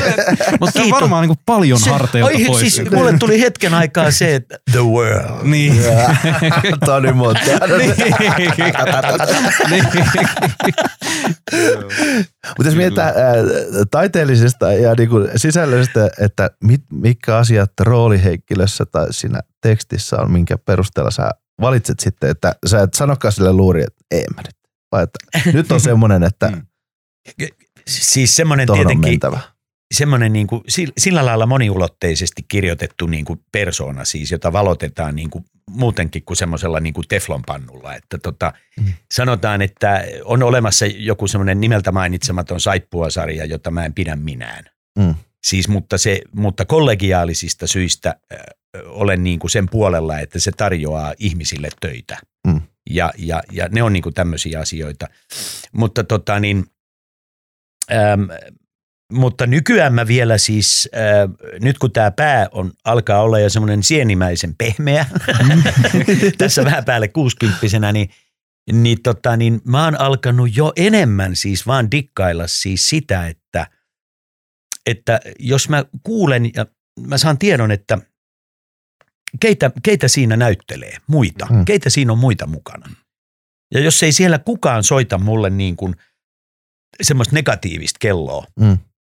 Niin mä, tota, niin, mä sanon, että joo, et mitä, mä sanon, että to, mitä siellä on tarjolla? Siis, niin kuin, Niin. no ihan tässä niin kuin olisi vaikka tämä ohikulkija sillalta.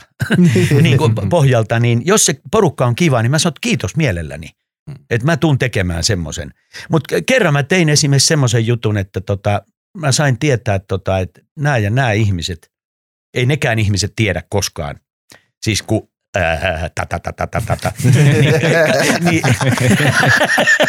niin, niin, niin, saa kato miettiä, että ei, ei, ei, ei, ei, ei. Toi, toi soittaa pahaa ääntä ja mulla on sen kanssa olisi, en lähde, en, en viitti. En viitti päivääni mennä pilaamaan, en sitä yhtäkään. Niin, niin. Työyhteisö, Niin. mikä on Niin, monessa muussakin. Niin. Mm. Et, mutta et kyllä, mutta voittopuolisesti mä sanon, että mä oon saanut tämän työn ansiosta tutustua niin kuin teihinkin, Mm, teihin kaikkiin mm, kolmeen, kyllä. niin, niin mä oon saanut tutustua siis mielenkiintoisiin mukaviin persooniin. Mm. Mm. Että semmoista Mm. niin kuin tiedät, että voi vaihtaa bändiä välillä. Ja, Mm. Mm. Mm. Sä puhuttiin, että sä oot ollut Tampereella oikeastaan niin kuin freelancerinakin. Ei nyt ihan pelkästään, mutta tota, melkein koko ajan, niin onko se, onko se ollut tietoinen valinta vai esimerkiksi Helsinkiin tai muulle paikkakunnalle, niin ei ole tehnyt mieli lähteä. eipä Helsinkiin juuri kysytä. Niin, niin. Joo, ei se kyllä helsinkiläinen on helsinkiläinen helsinkiläiselle. ja, ja tota niin, mutta kyllä, se, kyllä ne kiskot tuntuu olevan yllättävän, niin kuin ne on yllättävän pitkät täältä Helsinkiin, mutta yllättävän lyhyet Helsingistä Tampereelle. Joo. Siitä sen enempää ottamatta isompia niin kuin päänsärkyjä. Mutta tota niin, mä oon tehnyt sen sijaan, tota, siis täällä on kätevintä tehdä mun mielestä näyttelijän työtä. Mm. Mm. Et mä menisin muuten, muuten kyllä tota niin, ja on pyydettykin siis pari kertaa ö, muihin kaupunkeihin näyttelemään. Ja jos tietyt aikataulut olisi ollut niin kuin ihan, ihan kohillaan, niin se olisi voinut olla paikallaankin. Mutta epävarmuus siitä, että kuinka pitkään se näytelmä menee. Mm. Mm. Että jos siitä tulee semmoinen epävarmuus, että, että sä harjoittelet ensin sitä siis pari kuukautta ja sitten se menee viisi kertaa. niin, niin, tota, niin se on sitten plus miinus nolla ja sillä ei perhettä elätetä. Mm. Mutta mä oon tehnyt sen sijaan niin kuin ohjaajaretkiä, tota, niin, että mä oon päässyt tekemään Raumalle, Poriin. Poriin mä oon tehnyt ehkä eniten niitä ja Jyväskylään. Ja nyt mulla on esimerkiksi tulossa niin kuin, niin kuin töitä sitten, kun tämä mun pestuuni loppuu tuossa Tampereen teatterissa, joka nyt on ollut tämä poikkeuksellinen niin kuin noin vuoden kiinnitys. Niin, tota, äh, niin mulla on töitä sitten Vaasassa ja Jyväskylässä. Niin, niin. Mm. Sä sait vuonna 2009 vuoden miesnäyttelijäpalkinnon Tampereen työväeteatterin reviisoriesityksestä, jonka myötä sait myös kutsun Linnan juhliin. Miltä toi tunnustus silloin tuntui? silloin kun mulle soitti eh, silloinen näyttelijäliiton puheenjohtaja Mikko Hänninen soitti mulle, että, että mikä sulla on sen ja sen helmikuun se ja sen sunnuntai, ja ootko sä järkännyt siihen jotain, kun näyttelijäliitosta soittaa puheenjohtajatason ihminen, niin mä ajattelin, että no nyt tuli potkut. Koska mulla oli, koska mulla oli silloinkin rästimaksuja, niin kuin mulla on nytkin, mutta mä oon aina ne pyrkinyt hoitamaan sitten, mutta en aina ehkä ihan siis päivälleen silloin, kun pitäisi. Niin mä kysyin suoraan ensin puheenjohtajalta, että ai nyt ne sitten tuli. Mitkä? Mä sanoin, että siis potkut näyttelijäliitosta. Ei, ei, ei kuule, tässä on käynyt sillä tavalla oudosti, että sut on valittu vuoden miesnäyttelijäksi. Ja siksi hän kysyi sua, että mikä se sun semmoinen sunnuntai on sinä ja sinä päivänä. Mä sanoin, että jaa, siis onks näin? Et, et, et, Sitten mä sanoin, että ei, että tämä on joku vitsi, hei. Mm. Sä oot, ei ole, ei, ei ole vitsi. Mä sanoin, että okei. Ja, ja tota, niin näin sovittiin, että mä pidän sen päivän sitten varattuna niin kuin kansallisteatterille. Ja, ja sain sieltä sitten tota, niin no siellä oli sitten Seela Sella ja Esko Salminen ojensi mulle semmoisen paperin, että on alueella havaittu ja, ja hän on tietyn roolin niin kuin tehnyt ja muuta, mutta että siis se oli siis paperin pala, että liksaahan siitä ei tullut. Mm. Siis niin kuin, että eikä mitään, mä otin, se arvostus oli suuri ja mä olen siitä kiitollinen tänä päivänä.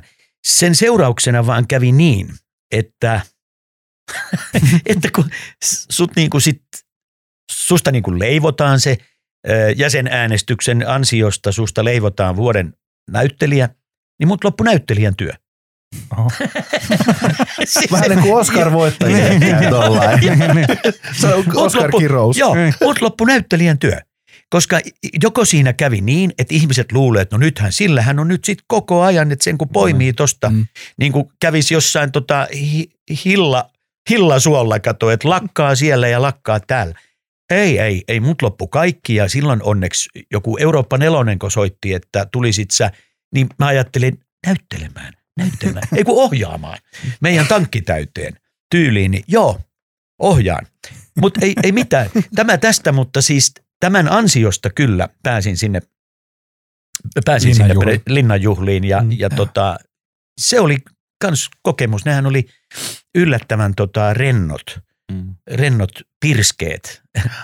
Että mä en olisi kuvitellut, että siellä on niin rentoa porukkaa. Se, mikä tota, niin vähän vähensi sitä mun omasta mielestäni sitä mun niin kuin saavuttamaa gloriaa oli se, että siellä on niin jumalattomasti tuttuja tamperelaisia.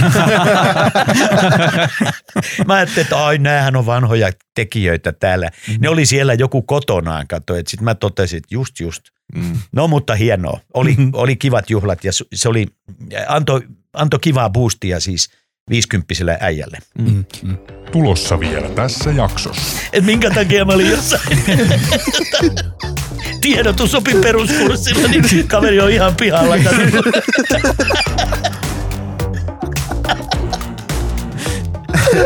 ai, ai, ai. No niin. Ei, tää on hyvä. hyvä. Ei oo. Joo, Mutta siis tota, on lukenut kirjaa. joo, joo, joo, joo, Pari, pari kirjaa. joo, joo. No sä oot ollut aktiivinen teatterissa, mutta televisiossa ja elokuvissa on sitten ollut, et on työ ollut vähän sivurooleja siellä ja Joo. täällä. Ja nyt melko uutena juttuna oli näkyvä rooli Juisi Leskisen vaimon isänä Juise-elokuvassa. Joo. Oot, ootko sä tehnyt kaikki tarjotut leffa- ja TV-roolit vai ootko kieltäytynyt? Oon mä kieltäytynytkin jostain, joo. joo. Kyllä, kyllä. Ja, ja ja sitten on, ollut, sit on ollut joku työeste ja sitten on ollut joku semmoinen, että mulla on ollut siis matkaeste, että mä olin just päättänyt mennä tota vaimoni kanssa esimerkiksi käymään Berliinissä Mm. erä, eräinä elokui, elokuisina päivinä, niin sitten tuli semmoinen puhelinsoitto, että tuutko käymään yhdessä leffassa ja, ja sitten siellä kysyttiin vai maltatko sä luopua tuosta pitkistä, pitkästä tukasta. Mä sanoin, että mä oon nyt jo tullut onneksi siihen ikään, että, että kyllä mä maltankin luopua siitä tota roolin takia, mutta että tota, että paljon se oli, montas päivää siinä olisi, no siinä olisi niin kuin ö, kaksi päivää ja ne osu just sille aikataululle, kun mä olin menossa Berliiniin, niin mä sanoin, että kiitos, kiitos tota työtarjouksista, mutta mä lähden vaimoni kanssa Berliiniin. Mm. Et ne on tämän, tämän kaltaisia, että ihan, että mä suhtaudun niihin kanssa niin kuin samalla tavalla, että kahdessa Mm. paikassa ei voi olla yhtä Mm. aikaa. Mm. Onko noista TV- ja elokuvatöistä sulle jotain erityisen tärkeää joko kuvauskokemuksena tai ihan lopputuloksena hyvyyttä arvioiden esimerkiksi? No siis tota niin, kun mä en niitä siis paljon ole tehnyt, mutta tämä, tämä Juise nyt, joka tässä oli, niin oli erittäin mukava yhteistyö ohjaaja Teppo Airaksisen kanssa, että, tota, että mä pidin, pidin kovasti hänen tavas- tavastaan tota, luotsata sitä ryhmäänsä ja koko se kuvausryhmä oli mun mielestä niin kuin kaikki ne osapuolineen niin erinomaisen, erinomaisen niin kuin hyvä. Et- Myös leffa on hyvä. Tällaisen Joo. Niin. tykkäsin kyllä kovasti. Joo, Joo, munkin mielestä se on hyvä. Se tota niin, sitä on kyllä kovasti parjattukin ja, Hmm. ja jostain syystä sitä, siis mulla ei ole ihan täydellisesti selvinnyt se asia, miksi mun mielestä sitä tota niin vastustettiin jo kovasti sen, ennen kuin se edes tota niin, oli kuvattukaan sitä, niin tässä kaupungissa oli jotain semmoista vastustusta sitä kohtaan, että Mm. Mä en tiedä, että johtuiko se, siis mistä se johtuu. Niin. Että mä aistin niin kuin tällaisen jutun. Mutta esimerkiksi tota, sitten kun mä olin niissä ensi iltajuhlistossa tullikamarilla, niin olihan se mainiota, kun siis Grand Slamin hienot, hienot tota, muusikot vuosikymmenten niin kuin saatosta olivat komppaamassa eh, Riku Niemisen laulantaa Juisena. Mm. Ja, ja tota, niin, kyllä se oli niin kuin, minun mielestä se oli kunnianosoitus ää, tota, niin, suurta, suurta juisia kohtaan. Ja se oli rajattu hyvin se elokuvan Niin oli jo. ajanjakso. Että tota, Tuusitko se Juiseen? kiitos kyllä, joo. Hän oli hyvin mielenkiintoinen persona ja, ja tota, silloin kun porukka oli pienempi, niin hän oli paljon niin kuin, miten mä sanoisin, rennompi ja ystävällisempi. Mutta todella huomasin kyllä, että kuinka monta kertaa hän joutui siihen kurimukseen, koska oli ilmeisen väsyttävää, että hän ei koskaan oikein saanut olla rauhassa missään. Mm. Mm. Että aina siihen tuli joku, joku jonka kanssa hänen piti sitten se sana kaksi vaihtaa. Ja sitten jos se ihminen ei osannut heti lähteä siitä pois, niin silloin öö, Juise muuttui vähän ärtyisämmäksi. Mm. Mutta tota, erittäin tota, mielenkiintoinen ja, ja niin kuin mitä, mitä hänen niin kuin sanotuksensakin puhuu, niin kyllähän siellä oli hyvin herkkä taiteilija oli matkassa. Mm. Siis sua ei ole niin kuin julkisuus kiehtonut näissä tämmöisissä elokuva- ja TV-jutuissa tai muutenkaan ikinä millään tavalla. Että. Ei, ei oikeastaan. Siis, että jos, jo, se olisi pitänyt, tota, oikeastaan jos olisi, niin se pankki olisi pitänyt räjäyttää silloin heti parikymppisenä, mutta se ei, räjäy, se ei räjäyttänyt. niin.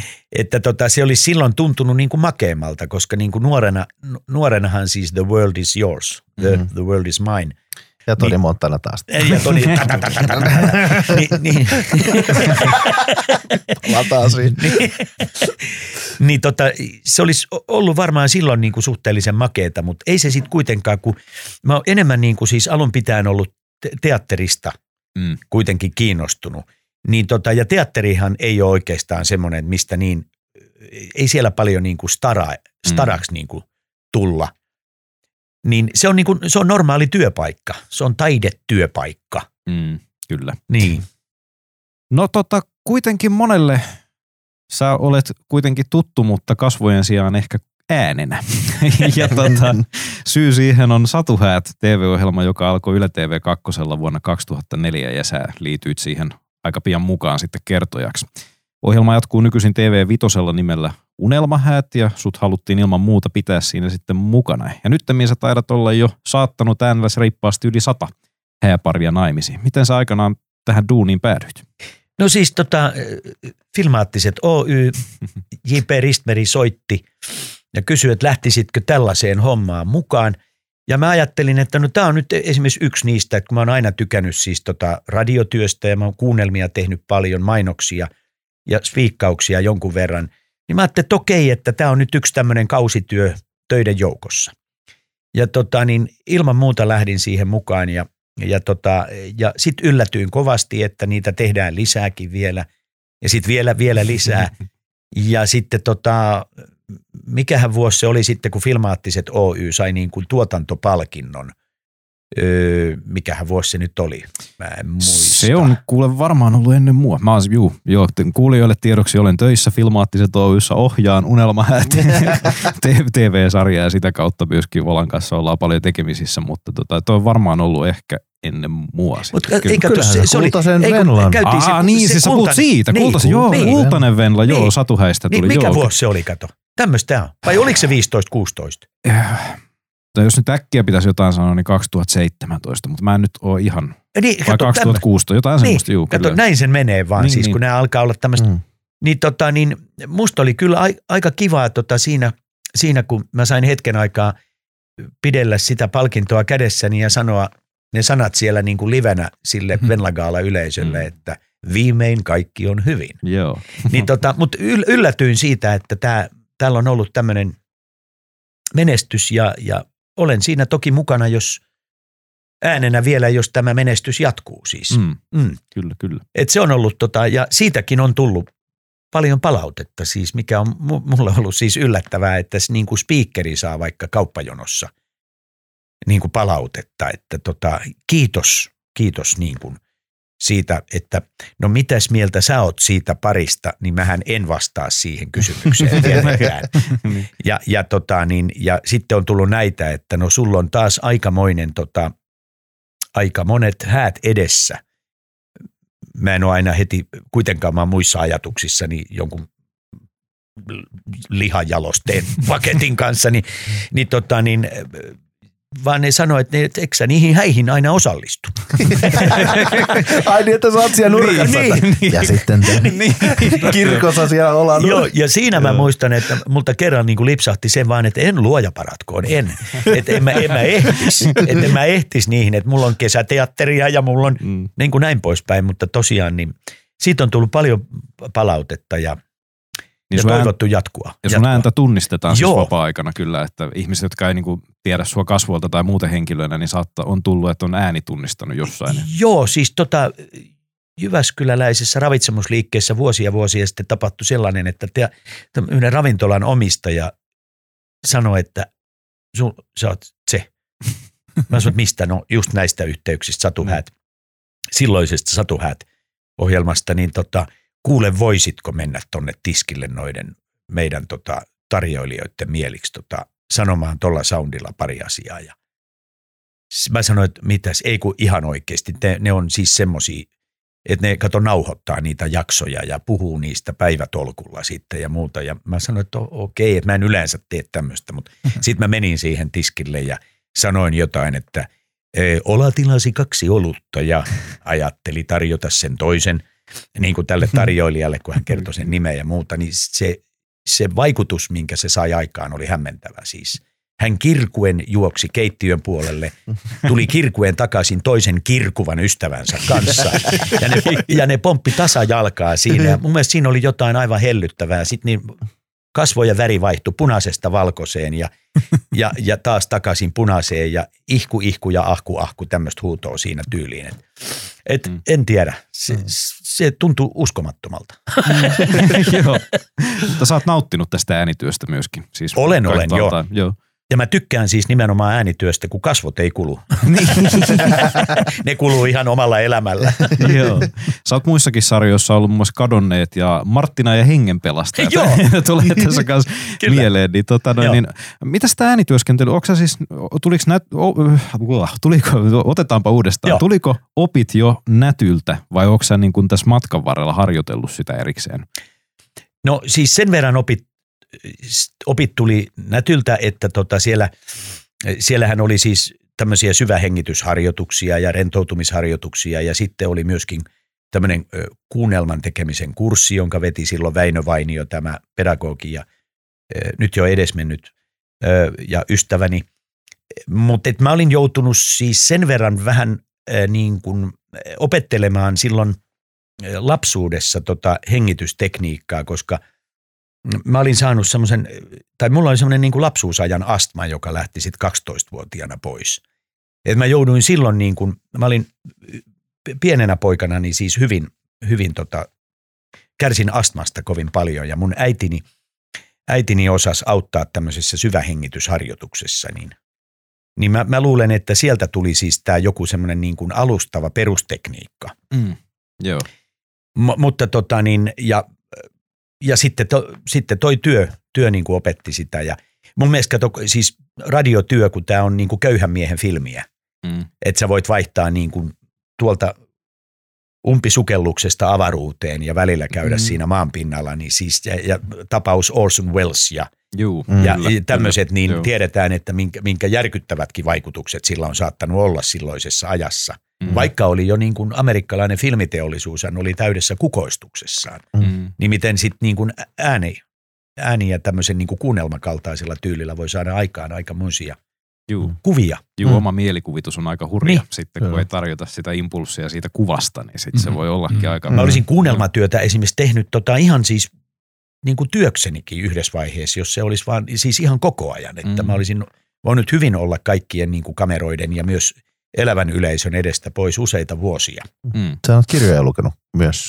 Joo, luin niitä kymmenkunta. Siis äänikirjoja, oot lukenut kirjoja muutenkin, mutta... Tällainen lennosti. Onko sä lukenut koskaan? Joo, esimerkiksi Joo. kanikurit. Sen takia, kun siinä, siinä on isot kuvat kato, ja isoimmalla kirjalla. Tämä oli ihan Harvin panostus. Haastat. Mä haluan kysyä Olalta, että sä oot kirjoja siis lukenut. Pysy käsikirjoituksessa. Joo, Mikä se on kanikurit ja maalarikissa. Tammen kultaisia kirjoja. Ja sitten kato, kun nämä yrittää mennä tenttaamaan Turun yliopistoon. Että minkä takia mä olin jossain tiedotusopin peruskurssilla, niin kaveri on ihan pihalla.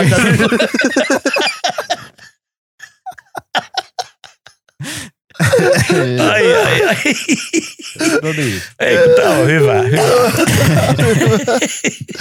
Ei, joo. Joo, Mutta siis tota, on lukenut kirjoja. joo, on joku, joo. Ja, Pari, pari kirjaa. joo, joo. Ja oot ohjannut näytelmä.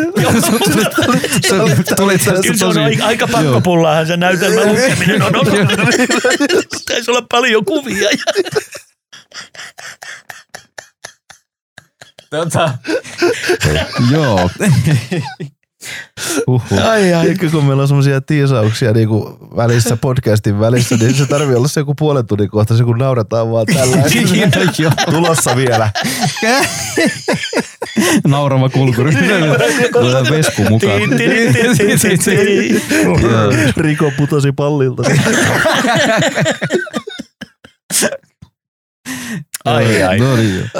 Mutta joo, tästä ohjaajajutusta oli tosiaan jo puhetta. Ja tota, meillähän on tosiaan Harrin kanssa yksi projekti, jossa sä oot ohjannut meitä. Shakespearein kootut teokset vuonna 2006. Siinä näyteltiin ja kolmantena oli meidän ystävämme ja mun serkku Kantosen JP. Terveiset. Terveiset. JP, terveiset. Ja tota, täytyy nyt sanoa tosiaan, että ainakin mun omalla kohdalla se on edelleen kaikkein rakkain ja tärkein teatteriprojekti, mikä mulla on, mulla on ollut siis ihan kokonaisuutena, paitsi siis harjoitusjakso, toki sitten esitykset, olit silloin ensi illassa toki ja muuten, muutenkin ensimmäisissä esityksissä mukana. Ja sitten siinä on vielä se, että me lähdettiin viideksi vuodeksi kiertueelle, että se oli aika pitkä, pitkä juttu. Mikä Monta siinä oli. esitystä te teitte siis siitä? No var, loppujen IP on niitä laskenut, mutta siis kyllä varmaan satakunta. Ainakin Hienoa. Ettekö te ollut laivalla kanssa Joo, joo. keikkaa? Kyllä, Joo. kyllä oltiin joo. Ne on ollut hienoja. No, siis just upeita. edelleen puhutaan, mä olin silloin parikymppinen, niin se on semmoista tiettyä aikaa. Niin siis, Tosiaan, on, mä, siis mitä sä sanoit? Mikä? 2015 vuotta tulee nyt. Tai on itse asiassa nyt, kun se oli helmikuussa Et muistaakseni. tänä vuonna tulee 16. Ee, 15. Ei kun 15. Joo, kyllä, Niin. joo, kyllä. Voi Kyllä. että. Ja muuten komppaan tuohon sun äskeiseen, mm. että se on myöskin rakkain teatteriprojekti minulle. Joo, ollut. kyllä. Ja nyt annan krediittiä sen verran, että eikä vähiten sun ansiosta, koska ohjaajana sä osasit olla mun mielestä sekä niin kuin luova hullu, että tarpeen tulee myös suitsia, jos mopot alkoi niin kuin liikaa karkailemaan käsistä. Mutta se, että se oli oikeastaan... tai älä. joo, joo, kyllä. Mutta se oli oikeastaan niin kuin yksi ilottelu koko projekti alusta loppuun. Koet sä tämän saman? Siis mä koen tä- teitä kohtaan siis niin suurta, niin suurta lämpöä. Siis se on ollut kyllä tos, toden totta aivan loistavaa aikaa. Mm. Mm. Siis se- silloin mä ajattelin, että onpa hienoa olla freelancer. ja sitten kun te niin kuin kuitenkin, niin kuin, kun mä olin teidät niin kuin siinä äh, nähnyt silloin, oliko se vai oliko, miten se meni, Se miten oli missä se järjestyksessä Robin se, Hood. se mun, mun skrivaama Robin Hood, jonka sitten taas oli löytänyt tämä Lehdon Jari ohjaaja. Lehdon Jari.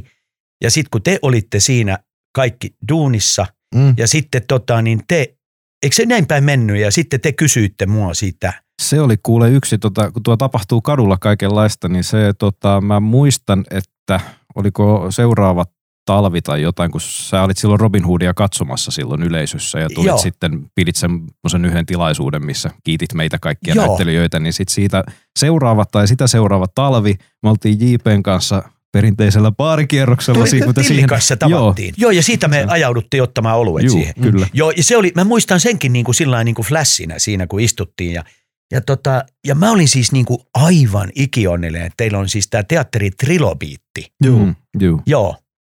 Ja tota, sit ne oli ne hienot hetket, kato, kun sit mä sain aina tämän autokyydin vielä, aina joku teistä tuli, kato, Mm. sitten niin kuin, ja herraa roudattiin, kato, sinne Vesilahden työväen talolle, ja Joo. sehän oli ihan loistavaa. Siis olit se, oliko se silloin, kun jos Harri tuli tai JP haki mut tai muuta, niin sä olit jo lämmitellyt sitä. Mm. Mm. Joo, Sitä kato, he- niin. Joo. Joo. Ja siellähän oli kylmä välillä kuin ryssä helvetissä. Ja, Kyllä. ja tota, tämähän pitää varmaan poistaa tästä. tämä. Se Siellä oli kovin-. Se oli realiteetti. Joo, siellä oli kovin kylmä. niin. Mutta se oli mainio ja siinä sitten murkinoitiin sitä aamupalaa. Sen mä muistan aina, kun sä, sä olit siinä vähän vielä semmoinen, että jaha, jaha, eikö tässä olisi nyt hyvä, hyvä jo aloitella nämä Mm, harjoitukset. Ja mä joo. sanoin, että Timo on edelleen sellainen. ja mä sanoin, että ota ihan rauhassa vielä, että juodaan nämä kahvit tässä. Ja mä lueskelin, mä olin vissiin jo saanut siitä kaupasta ostettua, kato iltasanomat siinä mm, Mm, sitten, niin mm.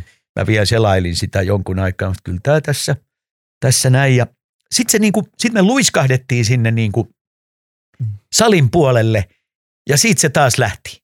Ja Sä pu- puhuitkin jo näyttelijätyössä, että sä valitit että jo roolikin sen mukaan, että katsot vähän, että ketä siellä on porukassa mukana, niin minkälaisen arvon sanat ohjaustyössäsi hyvälle yhteishengelle ja hauskanpidolle? Mitä kun sä teet tuolla Tampereen teatterissa, niin se ei varmaan ihan samanlaista kuin Vesilahden nuorisoseurantalolla vai miten tota sä teet sen?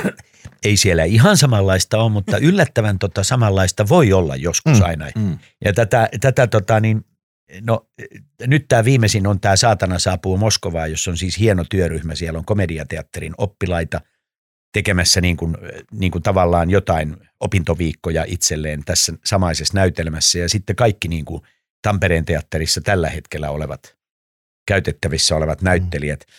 Niin- Ja sitä luotsaa siis Mikkolan Antti, Mm. joka on siis aivan, siis kerta kaikkiaan fantastinen ohjaaja. Siis luomaan sitä henkeä ja, Mm. mm. ja mitä ajatusmaailmaa se kaikki tuo.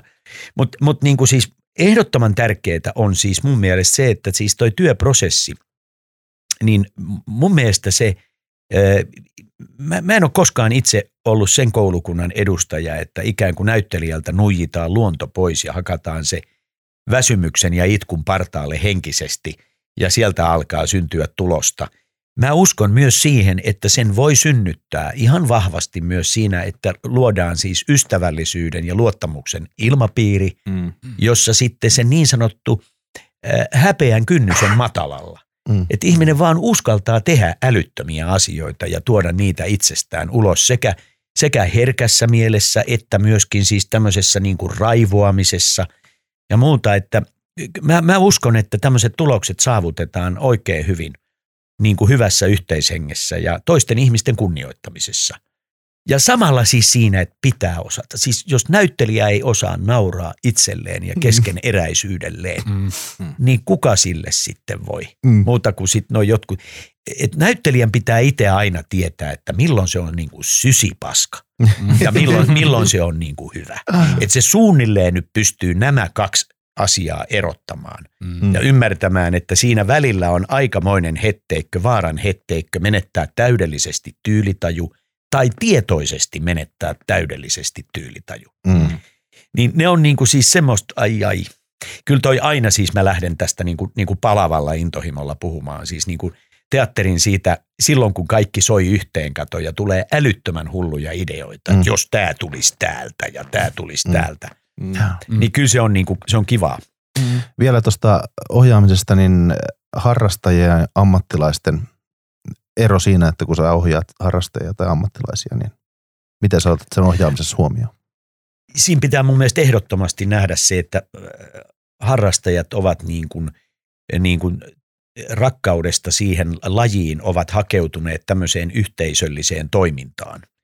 Niin se pitää niin kuin tavallaan ymmärtää siinä, että ne e, tavoitteet, jotka asettaa, saavat mun mielestä olla lajille kuitenkin hyvin niin kuin korkeat.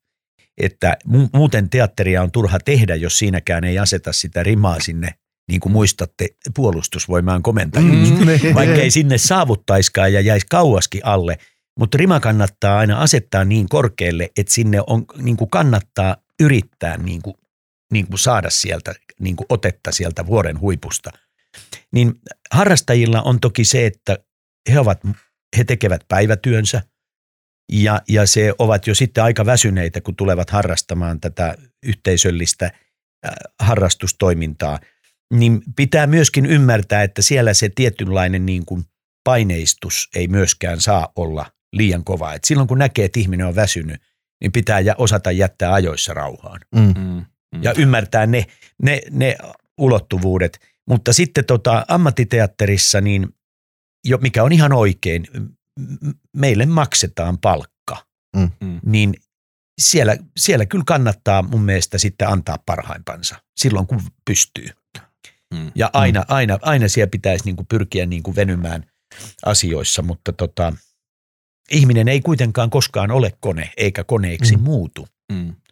Muutama kysymys vielä ihan näyttelijän työstä, niin milloin näyttelijän työ on parhaimmillaan? Se on jotenkin silloin parhaimmillaan, kun tota, näyttelijän henkilökohtainen oma persona ja roolihenkilön ö, niin kuin oma persona niin kuin sulautuu, oi oi, nyt mä tönäsin tätä oikein. Nyt se tuli se käsillä puhuminen, kato, niin heti törmää mikrofoniin. Seuraavaksi klyyvari iskee tohon ja sitten on hampaat hajalla. Ja... No niin, mutta siis, että se lähtee heti niin kuin lapas, että yksi johtaa toiseen ja muuta. Mm. Mutta silloin kun näyttelijän oma persona ja roolihenkilön persona alkaa olla jo semmoinen, että et siihen, ja taas, ei kato, mies ei kerralla opi. Aloitetaan vielä, kun näyttelijän persona ja roolihenkilön persona alkaa olla sama. Ja nyt mä pidän toi. niin silloin se alkaa olla niin kuin täydellisimmillään. Ja se, että, että sä aistit, että vaikka se roolihenkilö siellä, tai tiedät, olet niin kuin itse tietoinen, että se roolihenkilö on esimerkiksi silmittömän paha, niin sä näet, että näyttelijä siellä sisällä on täysin järjissään oleva pahuuden edustaja, joka nauttii siitä tehtävästään. Mm. Niin silloin, silloin näyttelijän työ on parhaimmillaan. Ja ohjaajan työn hienoimpia hetkiä on olla todistamassa esimerkiksi se ensimmäinen niin kuin metamorfoosi, se muutos siitä, kun näyttelijä alkaa ottaa sen roolin omakseen ja alkaa niin kuin tavallaan eh, etäännyttää itsensä tyylikkäästi ohjaajasta. Mm. Siis niin kuin, että sen ohjaajan neuvot ovat enää semmoisia semmoisia pienehköjä kaikuja, jotka tulee sinne, mutta ne ei ole vaan enää häiritseviä. Että ne ei tule myöskään niin kuin sen näyttelijän ja hänen roolinsa väliin siihen niin kuin tielle. Millainen se prosessi sulla on? Miten sä valmistaudut, että sä pääset tohon? Onko sulla metodeja? Sä, luetko sä tekstin tuhat kertaa vai miten? Varsinkin niin kuin, tota, niin vanhemmiten mä kyllä luen tekstiä enemmän, enemmän ja enemmän. Mä nuorempana mä olin selkeästi semmoinen, että mä en niinkään halunnut siihen tekstiin palata niin kuin tekstinä, mutta mä esimerkiksi niin kuin roikotin sitä tekstiä kyllä käsissäni mukana pitkään. Öö, tota, ei, ei mulla, jokainen rooli antaa toisenlaisen niin kuin metodin Mm. tai omanlaisensa. Et mulla ei ole oikeastaan mitään sen niin kuin kummallisempaa muuta kuin, että mä yritän tota, ehkä vielä enemmän ää, oppia vastanäyttelijän tavasta tehdä työtä niin kuin omaa työtapaani niin kuin, niin kuin toteuttamaan. Mm. Ja, ja pel- pelata sitä yhteistyötä. Mutta mut se on hirveän siis tota, aina oman lajinsa, että minkälaisen yhteyden näyttelijä kollegat voi keskenään luoda toisiin, toisilleen. Mm. Ja, ja tota, silloin kun ne pystyy siihen, niin silloin ohjaajana tuntee niin kuin äärimmäisen lämpimän läikähdyksen siitä, että nyt mä olen niin kuin työni jo vähän niin kuin tehnyt, niin mä voin tässä vähitellen vaan ruveta vähentämään kaikkia ohjeistuksia ja, ja tota, antaa heidän niin kuin tehdä työnsä rauhassa. Mm.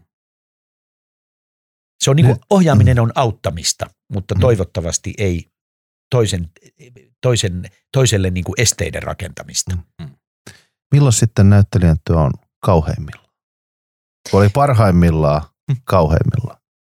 Huonoimmillaan näyttelijän työ on silloin, kun se on pelkkä puhdas suoritus. Äänestä kuuluu usein, replikoinnista kuuluu, onko ajatus edes ymmärretty.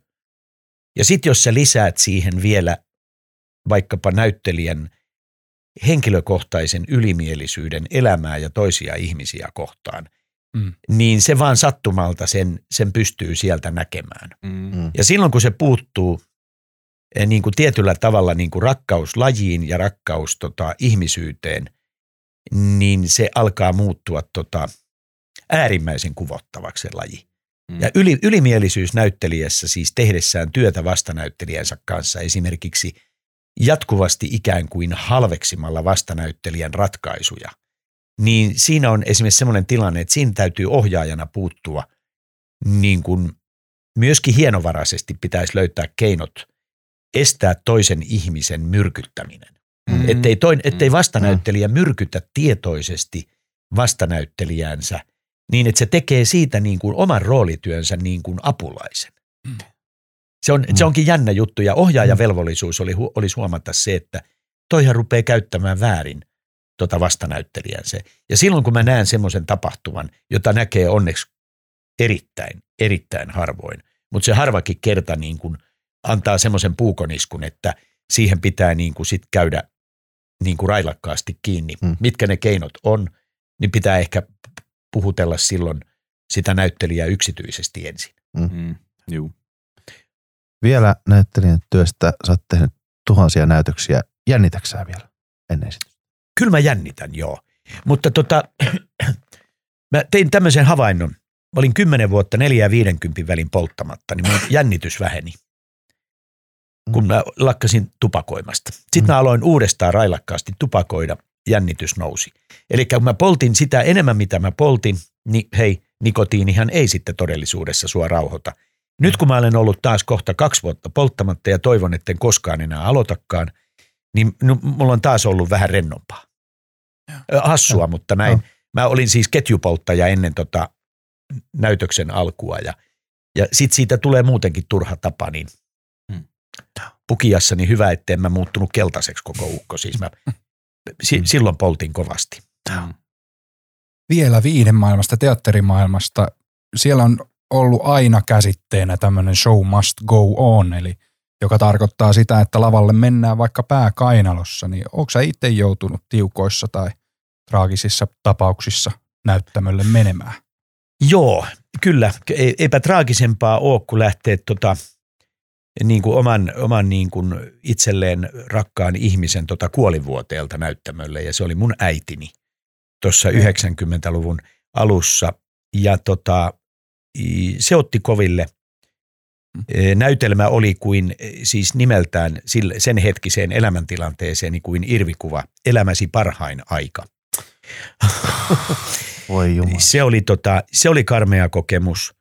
Ja, ja sitten, tota, sitten on ollut joskus siis semmoinen, että on tajunnut, että nyt mä olen muuten todella kipeä. Ja se huma, humahdus tuli yhtäkkiä. Mulla oli ilmeisesti tullut tämä, siis oli päässyt tämä mykoplasma, muistatteko, kun oli tämä Onko se pusutauti vai mikä? ei, kun, me, ei kun se on joku semmoinen, mikä oli tämmöinen, sitä kutsuttiin hiihtäjienkin taudiksi, että monet oli, siis se oli tämmöinen keuhko Mm, mm. ja joku tämmöinen, niin m- mulla oli tossa siis siinä, eh, Ville Majamaan kanssa näyteltiin tota hiiriä ja ihmisiä tuossa, oliko se 2011, 12 niillä huitteilla. Oli lauantai-ilta ja mun piti raahautua esitykseen. Mä asuin silloin tuossa Laukon torilla, niin kun mä pääsin ton kiinalaisravintolan kohdalle, kun mä lähdin kotoon, niin mä olin ihan finaalissa. Et mulla oli semmoinen 39 kuumetta ja mä, mä en ollut siinä vaiheessa enää sitten, tota, kun ei saanut mitään lääkäripalveluja ja muita.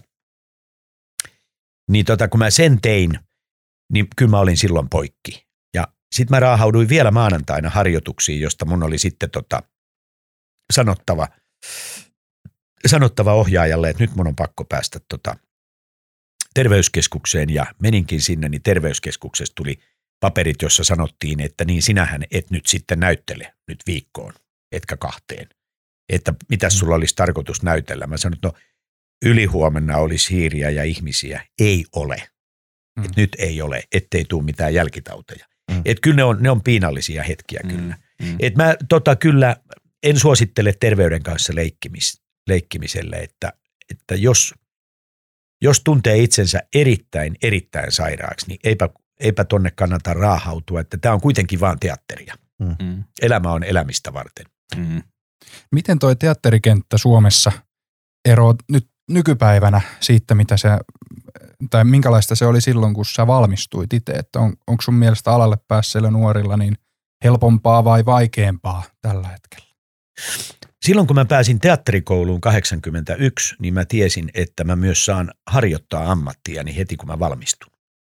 Eli toisin sanoen sanon suoraan, että nyt on kyllä mun mielestä tämän päivän tilanne on se, että en voi kuin toivottaa voimia nuorille alalle tulijoille ja sille jumalattomalle kilpailulle, jota tämä, tämän hetkinen maailma pitää yllä, että musta ei olisi ollut siihen, siihen maailmaan, mikä tämä nyt olisi. Et jos mä olisin nyt kaksikymppinen, niin en pärjäisi. En, en, en, en varmaan siis niin kuin henkisistä syistä, niin en, en jaksaisi tota kilpailua, koska mä en myöskään olisi, mä en haluaisi mennä kaikkeen mukaan, missä joutuu tekemään kaikkea vastoin itseään. Mm. Et siinä mielessä aika oli silloin toinen ja, ja teatteri on kyllä, on kovasti muuttumassa. Kyllä. Vielä sitten ihan viimeisimmän kysymyksen pariin ennen loppuhuipennusta. Eli sä oot tällä hetkellä, niin kuin oot pari kertaa tainnut mainitakin, niin 60 kaveri. Eläke häämöttää Joo. ehkä. Täytän 63 jos, niin, Niin. syksyllä. Niin. Ja ootko ehtinyt vielä miettimään, että mitä aiot tehdä ja jäätkö eläkkeelle vai mitä sä siitä asiasta mietit? No en mä ainakaan, siis ainakaan näillä näkymillä, mutta tähän kuuluu näihin, että never say never again, Mm. tai että älä koskaan sano sitä, että en mä usko, että musta mikään tota palstaviljelijä tulee tässä. Niin. Harrin maatilalle niin, sinne. että, mutta mieluummin Harrin maatilalle siis semmoiseksi niin kuin oppipojaksi. Niin, Niin, semmoiseksi, niin, että, joo. että mä voisin tulla tekemään jotain taksvärkkiä sulle siinä. Niin kuin, Meillä olisi tässä tämmöinen 65-vuotias taksvärkkipoika, niin, niin tota, mielellään siis niin kuin Harrin, Harrin tota palvelukseen. Ai, tää tulikin ja tällä. sitten niin, ja, ja sit mahdollisesti teidän bändin roudariksi tai Aa, muuta. se olisi hyvä, niin, joo. Se olisi kiva päästä keikalle joskus. Ja, Mahdollisesti fiittaamaan sinne. niin, Minkä biisin muuten vetäsit? en muuten ihan tiedä. Eikö ole mitään semmoista, mikä olet halunnut ikinä niin lavalla vetää? Lavalla vetää. Niin. Tota niin, en arvaa sitä nyt sanoa, Mm, kato, kun okay. tota, muuten menee, siitä tulee paineita, niin joku järjestää sen tilaisuuden jossain. Aivan. Joo, kato. Mutta tota niin, eh, e, siis mulla tulee menee siis niinku vuoropäivin fiilis sillä että eläkkeelle. Ei, ei, ei eläkke. Miksi? Eihän mä nyt ole siinä iässä. Mähän olen siinä iässä kohta. Mä saan itse asiassa, nyt mä nostan siis pientä osaa eläkettä nyt, kun 61-vuotiaana sai ruveta nostamaan. Mm. Ja sit saa tehdä kuitenkin töitä niin paljon kuin jaksaa. Mm. No, se voi vaikuttaa sitten taas kyllä tuohon niin kuin, tohon veroprosenttiin, että katellaan nyt, katellaan nyt, mutta tota, kyllä mä mielelläni, siis niin kauan kun ei ole häiriöksi lajille eikä, eikä työtovereille, niin kyllä musta olisi kiva tätä niin kuin puuhailla, mutta yhä valikoidummin sitten. Tai joku, joku semmoinen, tota, ja ohjata mä haluaisin vielä jonkun sen verran ja, ja tehdä täällä näyttelijän työtä täällä ennen kaikkea Tampereella, mutta sitten niinku periaatteessa, että sitten kun ei ole isompia kytköksiä, niin, niin tota, sittenhän sitä voisi jo vierailla jossain toisessakin kaupungissa. Mm. Mutta että tämä on tullut niin äkkiä siis tämä tää tilanne, että on 60, 62-vuotias, että eihän se näin pitänyt mennä siis. Tota, Mm. se vaan, näin se vaan, että aika meni niin jumalattoman nopeasti tähän pisteeseen. Mutta kyllä mä niinku katson sillä niin kuin iloisin silmin tulevaisuuteen, että jotain tarttisi tehdä ja jotain kiinnostavaa on yleensä kanssa edessäpäin. Timo alkaa lämmitteleen nuorisoseuran taloa taas ja mennään Joo, sinne. kyllä, joo. Vähän lukee iltasanomia ja sitten hakeudutaan alueelle. Re- Ressaan samalla Niin. tavalla, että eikö nyt aloiteta? Voisiko jo? niin, niin no. joo.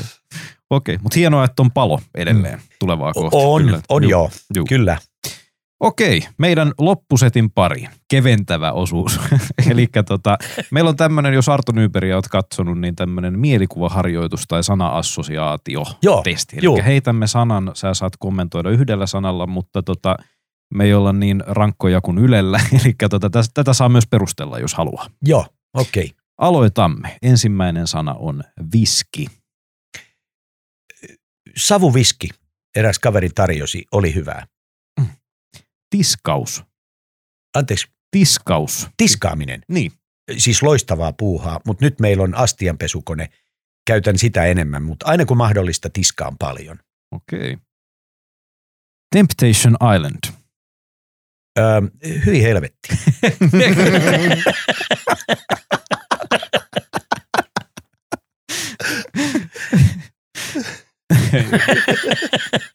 Ai ei, se oli nyt niin osuva, että meni vähän tässä keräillessä. Joo, mutta tota, kissat. filosofeja, loistava kissa, musta kissa meillä kotona. Hieno, hieno kissa. Mm. Se on tota, ai ai, suurta viisautta. Tuon puoleinen. Jännittävä maailma, veikkaisin. Ja joo joo, siis jännittävää energiaa. Sitten tissit. Eri kokoisia, aina jotenkin viehättäviä. Sitten osakesijoittaminen. Voi kun olisin ymmärtänyt tämmöisen parikymppisenä. Tammerkoski. Loistava koski. Rohkaisuryyppi. Tota, e- ei kuulu tapoihin. Hip-hop-musiikki. Tota, jotain siinä voi olla. Viisi viis, viimeisintä. Fitness. Ö, sopii, keille sopii. Venäjä. Ö, naapuri, joka toimii ikävällä tavalla ihmisiä kohtaan, varsin ikävällä. Mannerheim. Ö, muisto menneisyydestä, ö, toisille tota, pelastaja ja toisille vihollinen. Kuolema. Ö, väistämätön tosiasia. Elämä. Loistava juttu. Kiitoksia Ola Tuomi. Kiitos Kiitoksia. paljon. Kiitos teille. Kiitos.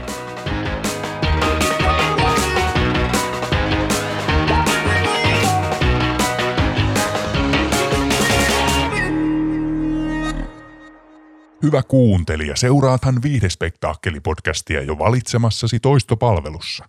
Ota lisäksi seurantaan Viihdespektaakkelin Instagram ja Facebook.